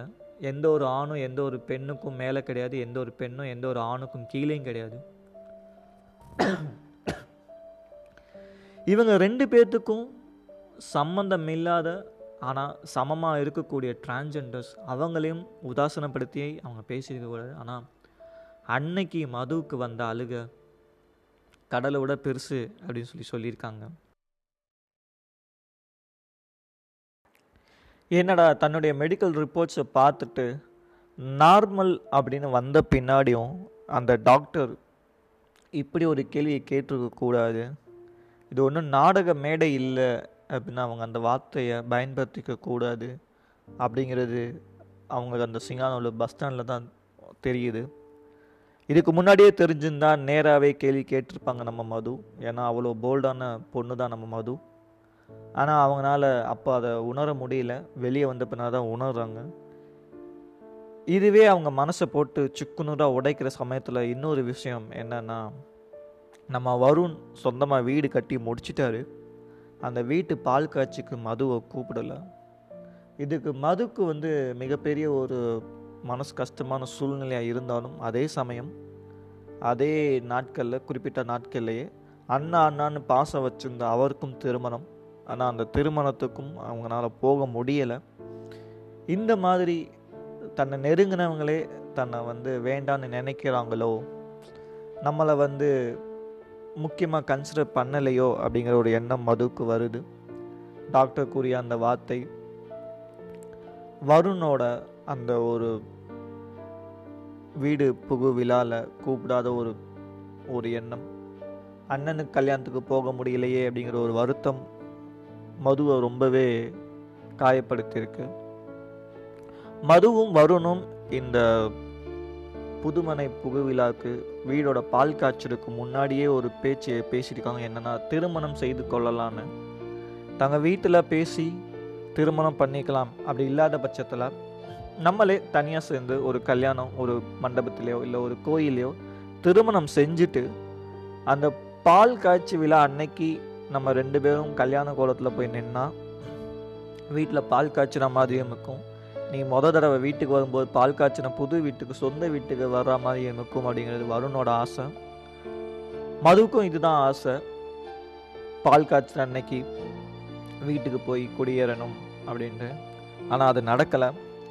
இது வருத்தமாக இருந்தாலும் பின்னாடி தான் வந்து மதுவுக்கே புரிய வருது வருணோட எண்ணங்களை பற்றி வருண் தப்பாக நினைக்கல ஆனால் வருணோட எண்ணங்கள் எப்பொழுதுமே நம்ம ஆம் பசங்களுக்கு ஆண் பிள்ளைகளுக்கு என்னை மாதிரி ஆண் பிள்ளைகளுக்கு இருக்கக்கூடிய ஒரு எண்ணம் என்னன்னா அவங்க வாழ்க்கையில் எவ்வளோ முக்கியமான ஆட்கள் வந்தாலும் அவங்க வாழ்க்கையில் எப்பயுமே யாரை விட்டு கொடுக்க மாட்டாங்கன்னா தன்னோட அம்மாவை என்றைக்கு விட்டு கொடுக்க மாட்டாங்க. நான் என் வாழ்க்கையில் எங்கள் அம்மாவை நான் என்னைக்கு விட்டு கொடுக்க மாட்டேன்?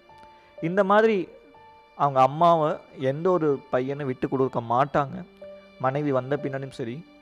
அவங்க அம்மா அவ்வளவு கஷ்டப்பட்டு வருணுக்கு ஹெல்ப் பண்ணி வருணோட சம்பாத்தியத்தை சேர்த்து வச்சு தன்னோட சம்பாத்தியத்தையும் சேர்த்து வருணுக்கு கொடுத்து அந்த வீடை அவங்க கட்ட வச்சுருக்காங்க.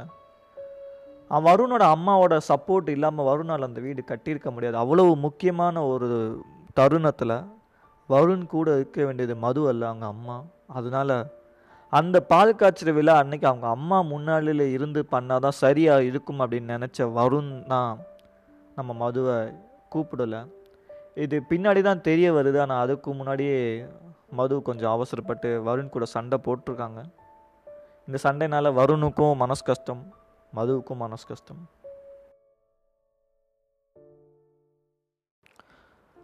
மதுவோட அவசர முடிவால் வருண்கிட்ட சண்டை போட்டிருக்காங்க. மது எப்பயுமே ஒரு நம்பிக்கை உள்ள ஒரு பொண்ணு. சண்டை போட்டு வருணை பேசாதீங்க இவன் எனக்கு கால் பண்ண வேணாம்னு சொல்லிய பின்னாடியும் அவருடைய நினைவுகள் இவங்களை விட்டு போகலை. ஆனாலும் அவங்கள மறக்கணும் நம்மளை வந்து ஒதுக்கி நினச்சிட்டாங்களே அப்படிங்கிற ஒரு முன் கோபத்தில் வருண்கிட்ட பேசாமல் இருந்திருக்காங்க. வருண்கிட்ட ஒரே ஒரு ரெக்வஸ்ட் மட்டும் வச்சுருக்காங்க. எங்கள் வீட்டில் எப்படியாச்சும் என்னை பிடிக்கலன்னு சொல்லிடுங்க ஜாதகம் பொருத்தம் பார்க்க வேண்டியது மாப்பிள்ளை வீடு தானே அதனால வந்து நீங்கள் ஜாதகம் பொருத்தம் செட் ஆகலைன்னு சொல்லிடுங்க அப்படிங்கிற மாதிரி வருண்கிட்ட ரெக்வஸ்ட் வச்சுருக்காங்க. அதோட வருண் மது ரெண்டு பேரும் பிரிஞ்சிருக்காங்க. இடிப்பட்ட சூழ்நிலையில் வீட்டில் கேட்கும்போது வருணும் தனக்கு வெளியிடத்துல பொண்ணு பார்க்கும்படி ரெக்வஸ்ட் பண்ணியிருக்காங்க அங்கே அப்பா அம்மாட்ட. மதுவும் தனக்கு வருணை பிடிக்கலை அப்படின்னு சொல்லி சொல்லியிருக்காங்க. இவங்க சொன்ன காரணம் ஜாதகம் பத்தலை பொருந்தலை அப்படிங்கிற சமயத்தில் சொல்லியிருக்காங்க. ஆனால் அதுக்கு முன்னாடியே மதுவோட வீட்லேயும் ஜாதக பொருத்தம் பார்த்துருக்காங்க. அப்போ தான் அவங்க அப்பா சொல்கிறாரு உனக்கும் வருணுக்கும் ஜாதக பொருத்தம் நல்லா தான் இருக்குது பொய் சொல்லாத அப்படின்ட்டு. இதே தான் வருணோட வீட்லேயே நடந்தப்போ வருண் வேறு வழியின்றி மதுவோட கண்டிஷன் இன்ஃபர்டிலிட்டி விமன் அப்படிங்கிற ஒரு வார்த்தையை வருண் அவங்க வீட்டில் சொல்லியிருக்காங்க. இது அவங்க வீட்டில் பூகம்பமாக வெடிக்குது வேண்டாம்.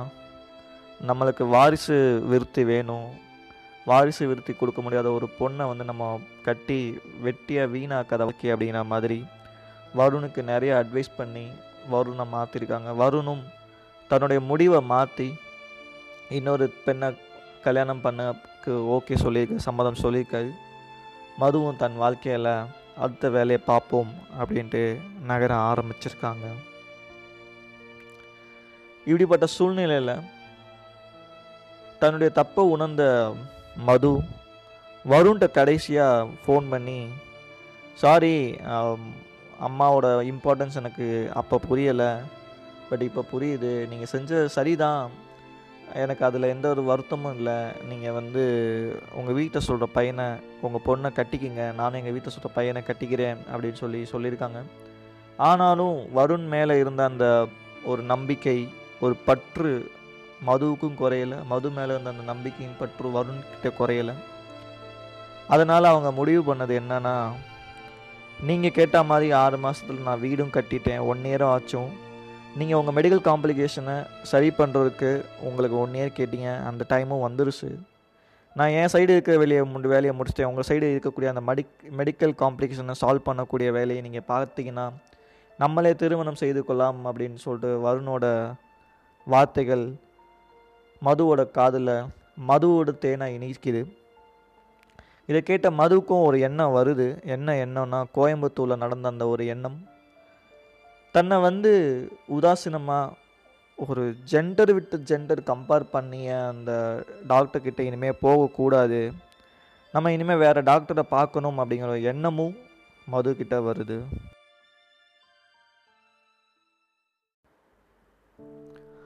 அப்போ தான் மதுவுக்கு ஞாபகம் வருது. முத முதல்ல வருண்கிட்ட பேசும் பொழுது அவங்க சென்னையில் வேலை பார்த்த ஒரு இடத்துக்கு பக்கத்தில் ஒரு நல்ல ஒரு ஹாஸ்பிட்டல் இருக்கிறதா சொன்னாங்களே அப்படின்ட்டு.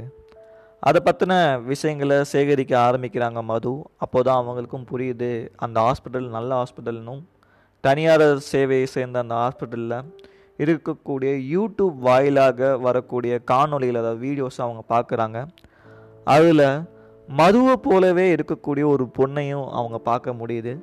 திருமணமாகி அவங்களுக்கு இவ்வளோ ஒரு பிரச்சனை இருக்கிறத தாண்டி அவங்க அந்த ஹாஸ்பிட்டலில் ட்ரீட்மெண்ட் எடுத்து அதில் சக்ஸஸும் ஆயிருக்காங்க அப்படிங்கிறத யூடியூப் வீடியோ மூலமாக தெரிஞ்சுக்கிறாங்க மது. அப்பொழுதுதான் வருண்ட்டேன்னு சொல்கிறாங்க நான் கோயம்புத்தூரில் மனசளவில் பாதிக்கப்பட்டதுக்கு ரீசன் திருமணம் ஆகாமல் இருக்கிறது. என்னை போல இருக்கக்கூடிய ஒரு பொண்ணுக்கு திருமணம் ஆகி அவங்களுக்கும் சக்ஸஸ் நடந்திருக்கும் பட்சத்தில் எனக்கும் நடக்க தான் செய்யும். நம்ம திருமணம் செஞ்சு கொள்ளலாம். நீங்கள் வந்து திருமண நாள் பாருங்கள் ஃபேமிலியில் சப்போர்ட் இல்லை. முக்கியமாக மதுவோட அம்மா அப்பாவுக்கு இதில் சம்மந்தமே இல்லை. அவங்க மது மேலே எந்த ஒரு கேரும் எடுத்துக்கல. அதே சமயத்தில் வருண் மேலே இருக்கக்கூடிய பாசத்தினால வருணோட அப்பா அம்மாவும் இந்த பெண்ணை திருமணம் செய்து கொள்ளல அவங்களுக்கு சம்மதம் இல்லை. இதனால் வீட்டை தாண்டி தான் திருமணம் செய்யணும் அப்படிங்கிற ஒரு கட்டாயத்துக்கு தள்ளப்படுறாங்க வருணும் மதுவும்.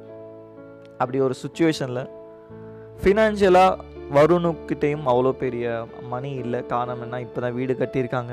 நிறையா ஃபினான்ஷியல் லாஸஸ் நடந்திருக்கு. இந்த சுச்சுவேஷனில் வருணுக்கும் ஒரு எண்ணம். இப்போ திருமணம் செஞ்சுக்கிட்டு எங்கே கொண்டு போய் இவங்களை வைக்கிறது? என்ன பண்ணலாம்? என்ன ட்ரீட்மெண்ட் பண்ணலான்னு ஆனால் மதுவுக்கு ஒரே எண்ணம் தான். திருமணம் செய்து கொள்ளலாம். ஆனால் திருமணம் செஞ்சால் நம்மளுடைய நம்மளை பார்க்கக்கூடிய எண்ணங்கள் மாறும்.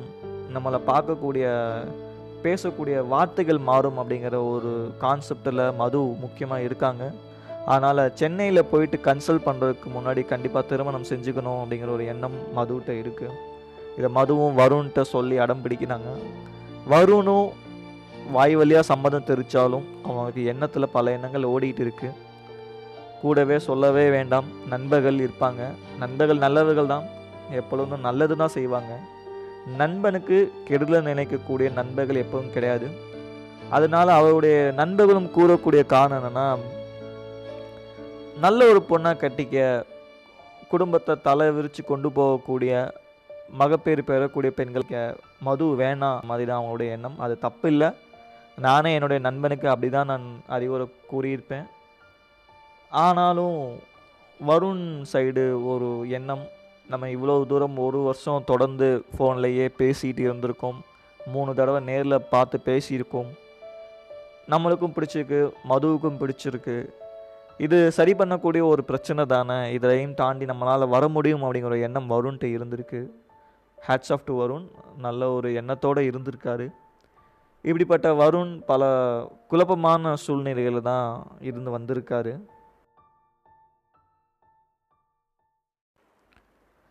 நண்பர்களிட்ட எதிர்ப்பு அம்மா அப்பாவிடம் எதிர்ப்பு இதையும் தாண்டி மதுவை திருமணம் செஞ்சுக்கணுமா அப்படிங்கக்கூடிய ஒரு கேள்வி வருணோட மனசில் இருக்குது மதுவுக்கும் அதே எண்ணம் தான். ஆனால் வருணை திருமணம் செஞ்சுக்கணும் அப்படிங்கிற ஒரு எண்ணம் மிகவும் ஸ்ட்ராங்காகவே இருக்குது இருந்தாலும் ரொம்ப கம்பல் பண்ணலை வருணை. இஷ்டம்னா கல்யாணம் பண்ணுங்கள் கஷ்டம்னா உங்கள் வழியை நீங்கள் பாருங்கள் என் வழியை நான் பார்க்குறேன் அப்படிங்கிற ஒரு தருணத்தில் ஒரு பேச்சில் தான் மது இருந்திருக்காங்க. மது ஒரு போல்டான பொண்ணு. இப்படிப்பட்ட சுச்சுவேஷனில் மது வருணை சென்னையிலேருந்து தன்னோட சொந்த ஊருக்கு கூப்பிட்றாங்க திருமணம் செஞ்சுக்கிறதுக்காக. முதல்ல முடியாது அப்படின்னு சொல்லி சொன்னாலும் டைம் ஆகட்டும் அப்படின்னு சொல்லி முடியாதுன்னு சொல்லலை டைம் ஆகட்டும் அப்படின்னு சொல்லி சொல்லியிருந்தாலும் இதனால் கோவப்பட்ட மது மறுபடியும் அவங்க கூட சண்டை வருது ஊடல் சிறு சிறு ஊடல் வருது. இதனால் தன்னுடைய ஃபேஸ்புக் அண்ட் வாட்ஸ்அப் அக்கௌண்ட்டில் வந்து வருணை வந்து ரிமூவ் பண்ணி லாக் பண்ணுறாங்க பிளாக் பண்ணுறாங்க மது. இதை தெரிஞ்சுக்கிட்ட வருண் மதுவோட பாட்டி நம்பருக்கு நேராக கால் பண்ணி மதுட்ட பேசுகிறாங்க நான் ஊருக்கு வந்துகிட்டு இருக்கேன். ரெடியாக இரு நம்ம கல்யாணம் பண்ணலாம் அப்படிங்கக்கூடிய வார்த்தைகள் மதுவோட காதலை வந்து சேருது. அது மதுக்கு ஒரு சைடு சந்தோஷமாக இருந்தாலும் ஒரு சைடு பயமும் இருக்குது மெடிக்கல் காம்ப்ளிகேஷனை நம்மளால் சால்வ் பண்ண முடியுமா? நம்ம நம்பி வராரே அப்படிங்கிற ஒரு எண்ணம் இருக்குது அப்படியா தான் வருண் தன்னோட சொந்த ஊருக்கு வராரு. மதுவும் அவங்க அப்பா அம்மாட்டெல்லாம் பேசுகிறாங்க இந்த மாதிரி வருணை தான் திருமணம் செஞ்சுக்கலான்னு முடிவில் இருக்கேன் அப்படின்ட்டு. யாரும் நம்புறதா இல்லை. வருணோட சேர்ந்து வெளியே சேர்ந்து கல்யாணத்துக்கு தேவைப்படக்கூடிய மாலைகளும் உடைகளையும் ட்ரெஸ்ஸையும் தாலியையும் வாங்கிக்கிறாங்க. வாங்கின பின்னாடி தான் அவங்களுக்கு ஒரு எண்ணம். என்கிட்ட நார்மல் அப்படின்னு சொல்லக்கூடிய மெடிக்கல் ட்ரீட்மெண்ட் ஸ்கேன்ஸும் ரிப்போர்ட்ஸும் இருக்குது என்னைய மாதிரி இருக்கக்கூடிய ஒரு பெண்ணை சென்னையில் அந்த ஹாஸ்பிட்டலில் க்யூர் பண்ணியிருக்காங்க ஸோ என்னாலையும் என்ன தானே க்யூர் பண்ண முடியும்? கோயம்புத்தூர் ஹாஸ்பிட்டலில் கொடுக்கப்பட்ட டேப்லெட்ஸ் வந்து கேன்சரை காஸ் பண்ணக்கூடிய டேப்லெட்ஸு ஸோ நான் அதனால் அதை ஸ்டாப் பண்ணிட்டேன். அந்த டேப்லெட்ஸ் தேவைப்படாத டேப்லெட்ஸும் கூட இங்கே போனால் எனக்கு சால்வ் ஆகும் அப்படிங்கிற நம்பிக்கை இருக்குது நம்ம வேணால் ஒன்று பண்ணலாம்.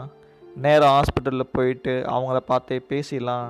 ஒரு கன்சல்ட் வாங்கிடலாம் அதுக்கப்புறம் திருமணம் செஞ்சுக்கலாம் அப்படின்ட்டு. அந்த பைக்கிலே வருணும் மதுவும் சென்னைக்கு போகிறாங்க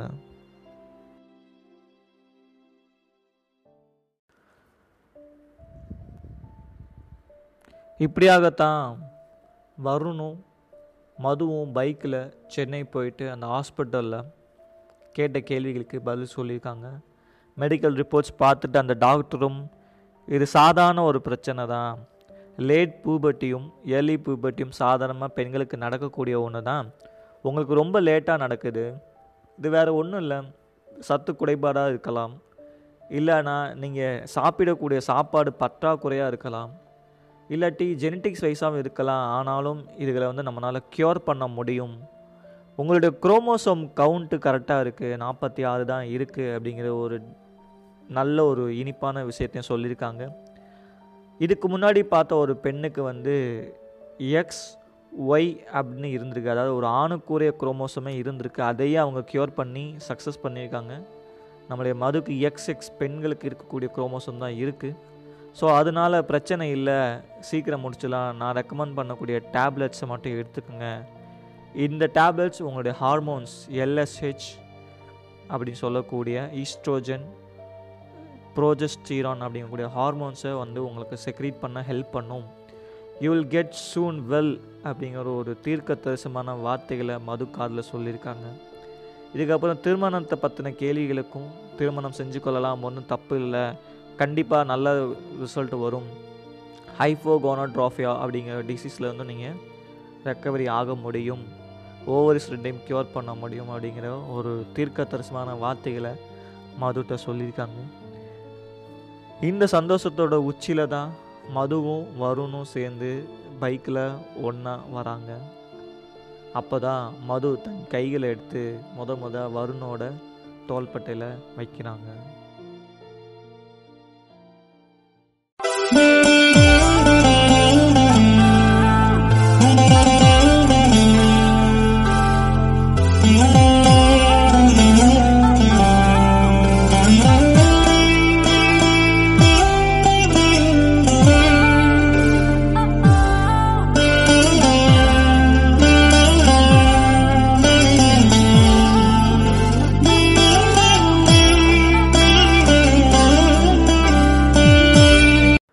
அடுத்து என்ன அடுத்து என்ன அப்படின்னு கேட்குற மாதிரியான கதைகளை ஆரம்பத்தில் கூறி சோகமாக ஒரு பாதைக்குள்ளே எடுத்துகிட்டு போயிட்டு ஹாப்பி எண்டிங்கில் தன்னோட வாழ்க்கை கதையை முடிச்சிருக்காங்க மது.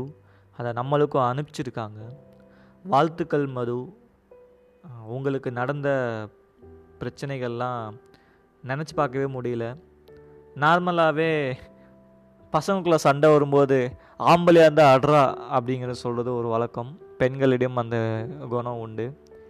இந்த மாதிரி வார்த்தைகளை சாதாரணமாக சொல்லிட்டு நம்ம போயிட்டு இருக்கோம் இந்த சொசைட்டியில் ஆனால் அந்த வார்த்தைகள் இருக்கக்கூடிய வழிகளை வந்து நீங்கள் உணர்ந்துருக்கீங்க. நீங்கள் உணர்ந்தது மட்டும் இல்லாமல் இப்போ இதன் பாட்காஸ்ட் வாயில எங்களையும் உணர வச்சுருக்கீங்க. கண்டிப்பாக இறைவன்கிட்ட பிரார்த்திக்கிறேன். உங்களுக்கு சீக்கிரமாகவே இந்த பிரச்சனை க்யூர் ஆகி உங்களுக்கு ஹாப்பி லைஃப் கிடைக்கும் கிடைக்கணும் அப்படிங்கிறத இறைவன்கிட்ட வேண்டிக்கிறேன். இது என்னுடைய வேண்டுதலாக மட்டும் இருக்காது. நம்ம பாட்காஸ்ட் வியூவர்ஸ் ஃபாலோவர்ஸோட வேண்டுதலாகவும் இருக்கும் எனக்காக உங்களுக்காக மதுக்காக நீங்கள் அதை வேண்டிக்குவீங்கன்னு நம்புகிறேன் மது நீங்கள் ரொம்ப ஸ்ட்ராங் கேர்ள் ரொம்ப போல்டாக இருக்கீங்க நல்ல விஷயம். எல்லாத்தையும் டேக் இட் ஈஸி அப்படின்னு சொல்லி எடுத்துக்கக்கூடிய ஒரு கேட் இருக்கக்கூடிய பொண்ணாக நீங்கள் உங்களை வர்ணிச்சிருக்கீங்க. நல்லது. அப்படியே இருங்க. வாழ்த்துக்கள். வாழ்க்கையில் இருபத்தஞ்சி வயசாயும் நல்ல விஷயங்களை பார்த்துறாத. நீங்கள் இவ்வளோ காலம் நீங்கள் வந்து இந்த சொசைட்டியில் வாழ்ந்ததே பெரிய விஷயம். கண்டிப்பாக ஒரு பெண்ணாக இருந்துக்கிற காலத்தினால வீட்டிலையும் சரி அலுவலகங்களையும் சரி வேலை பார்க்குற இடத்துலையும் சரி படிக்கும்போதும் சரி ஒரு போஸ்ட் கிராஜுவேட் வரைக்கும் படிச்சிருக்கீங்க அப்படின்னா உங்கள் கூட இருந்த சகோதர சகோதரிகளுக்கும் இந்த விஷயங்கள் தெரிஞ்சிருக்கும்.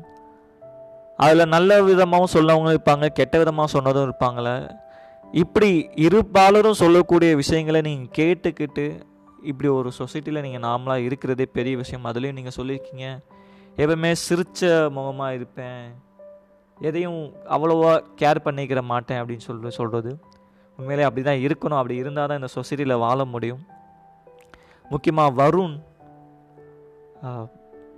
சொல்கிறதுக்கு வார்த்தையில் இவ்வளோ பெரிய ஒரு நல்ல பையன் கிடைப்பாங்களான்னு தெரியல. நார்மலாக ரோட்டில் போகும்போதே பசங்க சைட் அடிப்போம். சைட் அடிக்கிறப்பே பச பொண்ணுங்களை வந்து எப்படிலாம் பார்ப்போம் எப்படிலாம் சைட் அடிப்போம்னு எல்லாருக்கும் தெரியும். இதுகளையும் தாண்டி வருண் வந்து இவ்வளோ சப்போர்ட்டிவாக இருக்கார். சொந்த பிரச்சனையை கூறிய பின்னாடியும் விட்டுட்டு போகாமல் நான் இருக்கேன் நான் பார்த்துக்கிறேன் நான் கூட இருப்பேன் அப்படின்னு ஒரு அந்த ஒரு உன்னதமான ஒரு வார்த்தைகளை கூறி உங்கள் கூட இருக்காங்க வருணுக்கு ஹேட்ச் ஆஃப் இவ்வளோ பெரிய ஒரு எண்ணம் ஒரு நல்லெண்ணம் வருணுக்கு இருக்கும் அப்படின்னு நான் நினச்சி கூட பார்க்கல. வருண் ரொம்ப பெருமையாக இருக்குது நீங்கள் இவ்வளோ தூரம் ஒரு முடிவு எடுத்தது. அவங்க நண்பர்கள் வேணாம் அப்படின்னு கூறியும் நண்பர்கள் சொன்னது தப்பு இல்லை. ஆனால் நல் நண்பனுக்கு நல்ல வாழ்வு கிடைக்கணும்னு சொன்னது ரைட்டு ஆனால் அதை நீங்கள் எடுத்துக்கிட்டதும் ரைட்டு அதை நீங்கள் உங்கள் லைஃப்பில் கன்சிடர் பண்ணிட்டு நீங்கள் எடுத்துக்கக்கூடிய முடிவு ரொம்ப பெருசு. இந்த முடிவுலேருந்து எப்பயும் பின்வாங்கிறாதீங்க. நல்லது நடக்குதோ இல்லை கெட்டது நடக்குதோ எது நடந்தாலும் மது உங்கள் மது. நீங்கள் மதுவோட வருண். நீங்கள் ரெண்டு பேரும் சேர்ந்து இருக்கிறது தான் சரி. சேர்ந்து இருங்க கல்யாணம் நடைபெற்றதாக எழுதியிருக்காங்க. கோயிலில் சாதாரணமாக சிம்பிளாக பண்ணிவிட்டு வீட்டுக்கு போனதாகவும் சொல்லியிருக்காங்க. காமெடி எண்டிங்காக முடிச்சிருக்காங்க. வாழ்த்துக்கள் வருண் வாழ்த்துக்கள் மது. உங்களுடைய திருமணத்துக்கு என்னுடைய விக்கிராய்ட் ரைட் வாழ்த்துக்கள்.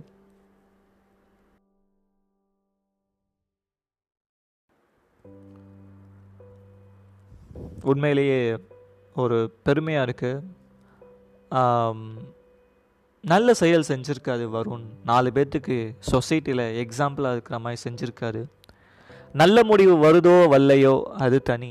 ஆனால் உன்னுடன் நான் இருப்பேன் அப்படின்னு அவர் கை கோத்திருக்கிற தருணம் ரொம்ப பெருசு.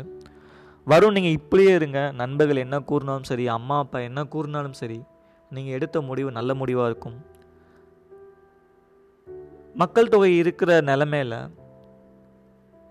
மணிப்பூர்லையும் அஸ்ஸாம்லேயும் மக்கள் வந்து ஒரு குடும்பத்தில் பத்து பெண்கள் பத்து குழந்தைகளை பெற்றெடுக்கிற நிலமையில மக்கள் தொகை கூடி போயிட்டு இருக்கிற நிலமையில நாம் இருவர் நமக்கு இருவர் அப்படிங்கிற ஒரு சட்டத்தையே கவர்மெண்ட் கொண்டு வந்து எனாக்ட் பண்ணியிருக்காங்க. இப்போ நாம் இருவர் நமக்கு ஒருவர் அப்படிங்கிற ஒரு சட்டம் வந்துக்கிட்டு இருக்குது இனிமேல் போனால் நாமே குழந்தைகள் நமக்கு ஏன் குழந்தைகள் அப்படிங்கிற ஒரு சட்டமும் வரப்போகுது. ஸோ இனிமேல் அப்போ தான் வரும். குழந்தை இருந்தாலும் சரி குழந்தை இல்லைனாலும் சரி நீங்கள் மது கூட இருக்கிறது தான் உத்தமம். இதுலேருந்தே தெரியுது மதுவை உங்களுக்கு எவ்வளோ பிடிச்சிருக்கு அப்படின்ட்டு. கடவுள்கிட்ட பிரார்த்திக்கிறோம்.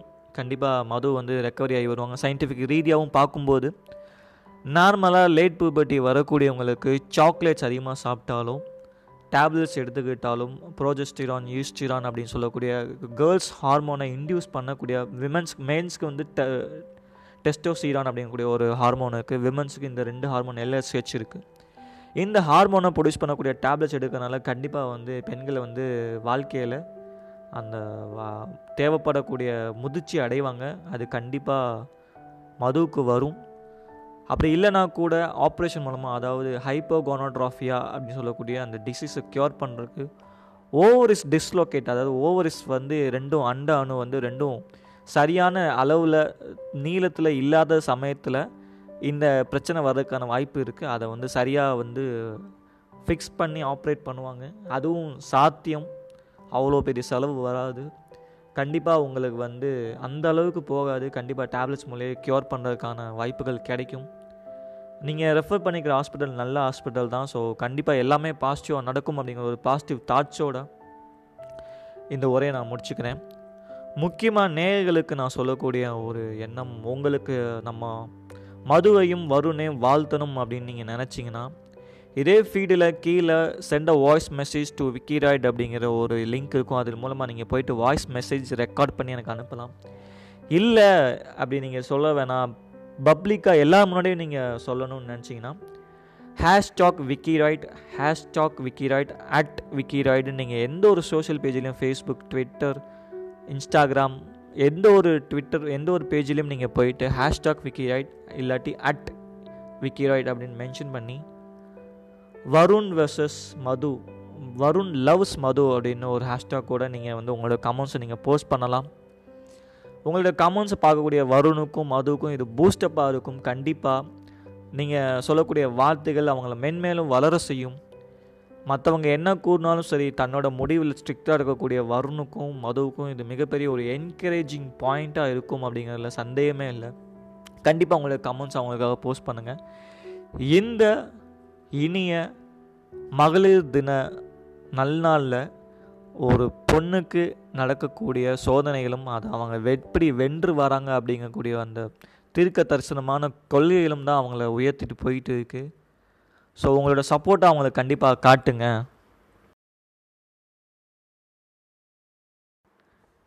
இந்த இனிய இன்டர்நேஷ்னல் சொல்ல விரும்புவது எல்லோரும் நினச்சிட்டு இருக்காங்க ஆண்களை வந்து பலமாக படைச்சதே வந்து பெண்களை பாதுகாக்க அப்படின்ட்டு. உண்மையாக சொல்லணுன்னா ஆண்களை விட பெண்கள் தான் பலசாலி. ஏன்னா தன்னுடைய வாழ்நாளில் எட்டு வயசில் அதாவது பூபட்டி அட்டன் பண்ணுற ரீஜன் அந்த எட்டுலேருந்து பதினாலுக்குள்ளே எப்படியும் பெண்கள் பெரிய பெண்கள் ஆயிடுவாங்க அந்த நாள்ல இருந்து நாற்பது வயசு வரைக்கும் அவங்க வாழ்க்கையில் ஒவ்வொரு மாதமும் கிட்டத்தட்ட நாலு நாலு நாட்கள் தன்னுடைய உடம்புல இருக்கக்கூடிய எனர்ஜி சத்துக்களை எல்லாம் வெளியே விட்டுருவாங்க. ரத்தமாகவும் பிளட்டாகவும் நிறையா போயிட்டு இருக்குது இப்படி மாதத்தில் நாலு நாள் போனால் பசங்களாக எங்களால் தாக்கு பிடிக்க முடியுமான்னு தெரியல. ஆனால் பெண்கள் தாக்கு பிடிச்சிடுறாங்க ஸோ என்னோட பொறுத்தளவுக்கும் ஆண்களை விட பெண்கள் தான் பலசாலி. மனதளவில் வேணால் ஆண்கள் பலசாலியாக இருக்கலாம். ஆனால் பெண்கள் உடம்பளவில் பயங்கரமான பலசாலி அப்படின்னு தான் நான் சொல்லுவேன். இன்னொன்று நிறையா பேர் சொல்லக்கூடிய ஒன்று வந்து ஃபெமினிசம் ஃபெமினிசம் அப்படின்னு நிறையா சொல்கிறாங்க என்னை பொறுத்தளவுக்கு ஃபெமினிசம் அப்படின்னா என்ன அப்படின்னா நூறு ஆண்கள் நிறைஞ்சிருக்கக்கூடிய ஒரு சபையில் ஒரு புதுசாக ஒரு கருத்தை ஒன்று கூறும்போது எந்த விதமான தயக்கமும் இல்லாமல் சொல்லக்கூடிய கருத்து ஒன்று சப்போர்ட் பண்ணக்கூடிய கருத்தாக இருக்கலாம் இல்லை அப்போஸ் பண்ணக்கூடிய கருத்தாக இருக்கலாம். பட் அந்த கருத்தை ஒரு பெண் எஞ்சி முன்னாடி நின்று சொல்கிறது தான் என்னை பொறுத்தளவுக்கு ஃபெமினிசம் ஆனால் நம்ம வாழ்க்கையில் நம்ம சொசைட்டியில் நிறையா பேர்த்துக்கு நான் எல்லாரையும் குறிப்பிடலை எல் நிறையா பேர்த்துக்கு ஃபெமினிசத்துக்கு மீனிங் தெரியாமல் ஆண்கள் கூறக்கூடிய ஒவ்வொரு வார்த்தைக்கும் நான் எதிராக தான் பேசுவேன் அப்படின்னு சொல்லிட்டு நிறையா பேர் இருக்காங்க. அவங்களுக்காக. அது வந்து கண்டிப்பான முறையில் ஒரு ஃபெமினிசம் கிடையாது. ஒரு பத்து ஆண்கள் இருக்கக்கூடிய ஒரு சபையில் ஒரு ஆண் வந்து ஒரு குறிக்கோளோ ஒரு கொள்கையோ கொண்டு வராருன்னா நீ ஒரு ஆண் கொண்டு வர அதனால் நான் எதிர்க்கிறேன்னு சொல்லி எதிர்க்கிறது வந்து கண்டிப்பான முறையில் ஒரு ஃபெமினிசம் கிடையாது. நீங்கள் கொண்டு வரக்கூடிய கொள்கை நல்லது அப்படின்னு ஒன்று உண்மையிலே நல்லதாக இருந்தால் அக்செப்ட் பண்ணும் இல்லை நல்லது இல்லாட்டி நீங்கள் கொண்டு வர நல்லது இல்லை வேறு கொண்டு வரலாம் அப்படின்னு சொல்லி சொல்கிறது தான் ஃபெமினிசமே தவிர ஆண்கள் கூறக்கூடிய ஒவ்வொரு வார்த்தைகளும் அகெயின்ஸ்டாக பேசுகிற ஃபெமினிசமே கிடையாது. இன்னொன்று ஆண்களுக்கு ஈக்குவலான நாங்கள் அப்படின்ட்டு ஒரு சில பெண்கள் கூறுறது என்னைய பொறுத்தளவுக்கு தப்பு. காரணம்னா இந்த உலகத்தில் கடவுள் படைச்சாரோ படைக்கலோ எவல்யூஷன் உண்மையோ போயோ எனக்கு தெரியாது. ஸ்பான்டேனியஸ் ஜென்ரேஷன் உண்மையாக இல்லை நான் ஸ்பான்டேனியஸ் ஜென்ரேஷன் உண்மையாக தெரியாது. ஆனால் இந்த உலகத்தில் ஆண்களுக்கு நிகர் ஆண்கள் மட்டும்தான் பெண்களுக்கு நிகர் பெண்கள் மட்டும்தான். ஆண்களுக்கு நிகர் பெண்கள் கண்டிப்பாக கிடையாது பெண்களுக்கு நிகர் ஆண்கள் கண்டிப்பாக கிடையாது. ரெண்டுமே டோட்டலாக வேறு வேறு. இது இல்லாமல் எந்த ஒரு சமயத்திலும் எந்த ஒரு சுச்சுவேஷனையும் வந்து நம்ம வந்து ஆண்களையும் பெண்களையும் சேர்த்து பார்க்கவே கூடாது. ரெண்டுமே இருவேறு துருவங்கள். வட துருவம் தென் துருவம் ஆனால் இந்த ரெண்டு துருவம் இருந்தால் தான் பூமிங்கிற ஒன்று சுற்றிக்கிட்டே இருக்கும். அதே மாதிரி ஆணும் பெண்ணும் எதிரெதிராக இருந்தாலும் ஒன்றா வாழ்க்கையில் இருந்தால் மட்டும்தான் வாழ்க்கைங்கிற ஒரு ஓட்டம் ஓடும். ஸோ ஆண்களுக்கு நிகர் பெண்கள் கண்டிப்பாக கிடையாது. பெண்களுக்கு நிகர் ஆண்கள் கண்டிப்பாக கிடையாது. ரெண்டு பேரும் அவங்க அவங்க எக்ஸ்ட்ரீம் கண்டிஷனில் வெரி ஹை ஸோ இப்படி தான் ஒரு ஒரு விமன்ஸ் டேவை செலிப்ரேட் பண்ணணுமே தவிர ஆண்களை குறை சொல்லி ஆண்கள் இருக்கக்கூடிய சமுதாயம் ரீசெண்டாக வாட்ஸ்அப்பில் ஒரு ஸ்டேட்டஸ்லாம் பார்த்தேன். ஒரு பொண்ணு வச்சிருந்த ஸ்டேட்டஸ் என்னைக்கு ஒரு பெண் மிட் நைட்டில் தனியாக எந்த விதமான பயமும் இல்லாமல் நடந்து போகிறாலோ அன்னைக்கு தான் இண்டிபெண்டன்ஸ் டேன்னு சொல்லி இண்டிபெண்டன்ஸ் டே அதுமா அந்த ஸ்டேட்டஸ் வச்சுருந்தாங்க. அது ரொம்ப ஹர்ட்டிங்காக இருந்துச்சு. ஒரு சுதந்திர போராட்ட நாள் அன்னைக்கு ஒரு சுதந்திர போராட்டத்தை பற்றி என்றதை விட்டு போட்டுட்டு ஒரு பெண் நைட்டில் நடந்து போகிறோன்னா சம் பிரச்சனை இல்லாமல் போகணும் ஒரு நைட்டு பொண்ணு நடந்து போனால் எந்த விதமான பிரச்சனை வரக்கூடாது அவளுக்கு. அப்படி இருக்கு அப்படி என்றைக்கு அந்த நாடு வருதோ அதுதான் சுதந்திர தினம் அப்படின்னு நீங்கள் சொன்னீங்கன்னா இந்த உலகத்தில் சக்தி வாய்ந்த நாடு அமெரிக்கா அமெரிக்கா கூட சுதந்திர தினத்தை பார்க்க முடியாது. ஏன்னா ஆண் பெண்கள் நைட் நேரத்தை வெளியே போனால் ஆண்கள் வந்து தப்பாக நடந்துக்குவாங்க அப்படிங்கிறது வந்து நார்மலாக இருக்கக்கூடிய ஒன்று இது நார்மல் அப்படிங்கிற நான் என்ன மீனிங்கில் சொல்கிறேன் அப்படின்னா இது ஆண்கள் வெளியே போனாலும் கண்டிப்பாக நடக்கும். ராபரி செக்ஸிசம் ரேப் எல்லாமே நடக்க தான் செய்யுது. இதை வந்து ஒரு சுதந்திர போராட்டம் அன்னைக்கு இதெல்லாம் சுதந்திரமா? ஒரு பெண் வெளியே நைட் நேரத்தில் நடந்து போனால் இது என்ன ஒரு விதமான ஒரு எண்ணம் தெரில நம்ம எவல்யூஷன் டயத்தில் நாடோடிய வாழ்ந்திருந்த சமயத்தில் ஆதி மனிதனாக வாழ்ந்திருந்த சமயத்தில் இருட்டை பார்த்தா பயப்படுவோம். அப்போது ரேப்பிஸ்ட் கிடையாது அப்போது ராபரி கிடையாது. ஏன் நம்ம இருளை பார்த்து பயந்தோம்? ஏன்னா இருள்னாலே பயம்தான். இருள் போக்கி பயத்தை போக்க வந்தது தான் நெருப்பு அந்த நெருப்புனால தான் இந்த உலகம் இப்போ இயங்கிட்டு இருக்குது அப்படிப்பட்ட ஒரு சுச்சுவேஷனில் ஒரு இரவு நேரத்தில் ஆணாக இருந்தாலும் பெண்ணாக இருந்தாலும் வெளியே போனால் ராபரியோ ஏதோ தப்பு நடக்க தான் செய்யும். ஏன்னா இரவு நமக்கான இரவு அல்ல. பகல் தான் நமக்கானது. இரவு வந்து வேட்டையாடுறதுக்கும் கிடையாது. படுத்து தூங்குறதுக்கு மட்டுமே. அந்த நேரத்தில் ஒரு பெண் நான் நைட்டு பன்னெண்டு மணிக்கு நடந்து போனால் எனக்கு பிரச்சனை வராமல் இருந்தால் தான் உண்மையான சுதந்திரம் அப்படின்னா இதை விட முட்டாள்தனத்தை நான் வெளியே பார்த்ததில்ல. பெண்கள் ஆண்கள் மதிக்கணும் ஆண்களை பெண்கள் மதிக்கணும். ரெண்டு பேரும் சமம் கிடையாது. ரெண்டு பேரும் வேறு வேறு. ரெண்டு பேரும் நீ இல்லாமல் நான் இல்லை நான் இல்லாமல் நீ இல்லைங்கிற உணர்ந்தா மட்டும்தான் நல்லபடியாக போகும். ஸோ பெண்கள் தினத்தில் என்னுடைய கருத்து எல்லா பெண்களும் நம் நாட்டின் கண்கள் தான். அவங்க வந்து பூபட்டி அட்டன் பண்ணியிருக்கணும் அப்படிங்கிற ஒரு கணக்கு கிடையாது. ஏன் மெனோபாஸ் ஆனால் என்ன பண்ணுவாங்கன்னு எனக்கு தெரியல. நாற்பது நாற்பத்தஞ்சு வயசுக்கு மேலே மெனோபாஸ் அப்படிங்கிற ஒரு ஸ்டேஜ் வரும். மெனோபாஸ் ஆன பின்னாடி அவங்கள வந்து பெண்கள் லிஸ்ட்லேருந்து நம்ம தூக்கிறோமா என்ன? ஏன் அந்த டாக்டர் அப்படி ஒரு பதில் அவங்க சொன்னாங்கன்னு தெரில அந்த டாக்டர் வந்து எதனால் அந்த பதில் சொன்னாங்கன்னு தெரில ஆனால் அந்த டாக்டருக்கு சொல்லக்கூடிய ஒரே ஒரு கருத்து அவங்க எட்டு வயசுக்கு முன்னாடி பெண்ணாக இருந்திருந்தாங்கன்னா மதுவும் ஒரு பெண் தான். அவங்க நாற்பது வயசுக்கு பின்னாடி அவங்க பெண் அப்படிங்கிற ஒரு இனத்தை சூஸ் பண்ணாங்கன்னா மதுவும் ஒரு பெண் தான். இங்கே நாடகம் ஆடுறதுக்கு எதுவும் இல்லை. எல்லாமே வெளிப்பட தான். எல்லோரும் எல்லோரும் பார்த்துட்டு தான் இருக்கோம். ஸோ எல்லோரும் இந்த ஒரு எண்ணத்தை மனசில் வச்சுக்கிட்டு இந்த நாள் பெண்கள் தினத்தை ரொம்ப சிறப்பாக செலிப்ரேட் பண்ணுவோம். அக்காக்களுக்கும் தங்கைகளுக்கும் உடன்பிறவா சகோதரிகளுக்கும் அம்மாக்களுக்கும் இந்த நாளை போற்றி பாடுவோம். அதே சமயம் ஆண்கள் தினத்தையும் எல்லோரும் செலிப்ரேட் பண்ணுவோம். ஏன்னா பெண்கள் தினத்தை மட்டும்தான் நான் செலிப்ரேட் பண்ணுவேன். ஆண்கள் தினத்தை செலிப்ரேட் பண்ண மாட்டேன்னு இருக்கக்கூடாது. ஆண்கள் தினத்தை மட்டும்தான் நான் செலிப்ரேட் பண்ணுவேன் பெண்கள் தினம் எனக்கு தேவையில்லைன்னு இருக்கக்கூடாது. ரெண்டும் வேறு வேறு துருவங்கள் ரெண்டு பேரும் சமம் இல்லை. ஆனால் ரெண்டு பேரும் ஒன்றா இருந்தால் தான் வாழ்க்கைங்கிற வட்டம் ஓடும் அப்படிங்கிறத கூறிட்டு நிறைவாக உங்களிடமிருந்து விடைபெறுவது நான் உங்கள் நண்பன் விக்கி ராய்ட்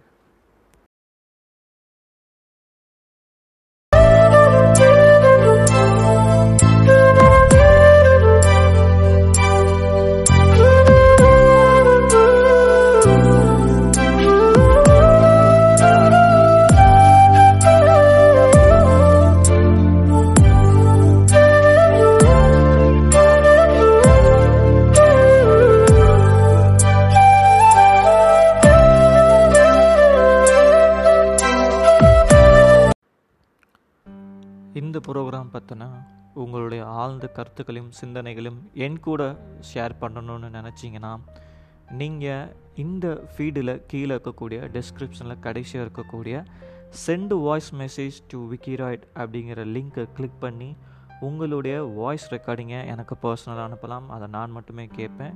இல்லை இந்த நிகழ்ச்சியை பற்றின நல்ல கருத்துக்கள் ஏதாச்சும் இருக்குது அது பப்ளிக்காக நீங்கள் சொல்லணும்னு நினச்சிங்கன்னா எந்த ஒரு சமூக தளத்திலும் அதாவது ஃபேஸ்புக் ட்விட்டர் இன்ஸ்டாகிராம் யூடியூப் எந்த ஒரு தளத்துலையும் போயிட்டு நீங்கள் அட் அப்படின்னு ஒரு சிம்பிளை யூஸ் பண்ணியோ இல்லை ஹேஷ்டாக் அப்படின்னு ஒரு சிம்பிளுக்கு அடுத்தோ விக்கி ராய்டுன்னு டைப் பண்ணி உங்களுடைய கருத்துக்களை நீங்கள் போஸ்ட் பண்ணலாம். அதை டேரெக்டாக என்னால் ரீட் பண்ண முடியும்.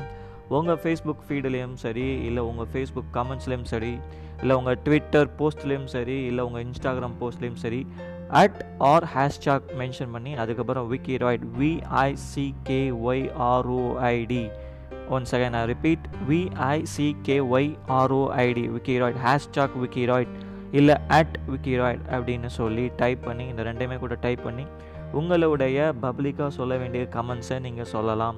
பர்சனலாக ஏதாச்சும் இம்ப்ரூவ்மெண்ட் இல்லை உங்களுக்கு தேவையான கமெண்ட்ஸ் நீங்கள் பர்சனலாக அனுப்பணும்னு நினச்சிங்கன்னா நீங்கள் இந்த சேட்டில் கீழே இருக்கக்கூடிய ஃபீடில் மூணாவதாக இருக்கக்கூடிய சென்ட் வாய்ஸ் மெசேஜ் டு விக்கிராய்டை கிளிக் பண்ணி ப்ரைவேஸாக நீங்கள் உங்கள் வாய்ஸ் ரெக்கார்டிங்கை எனக்கு அனுப்பலாம். உங்களோட கமெண்ட்ஸ் ஃபீட்பேக் சஜஷன் எல்லாமே எனக்கு தேவைப்படுது. So with this I conclude this program and we'll meet in a next program until that it's being from our wikirite stay tuned. This is our wikirite podcast.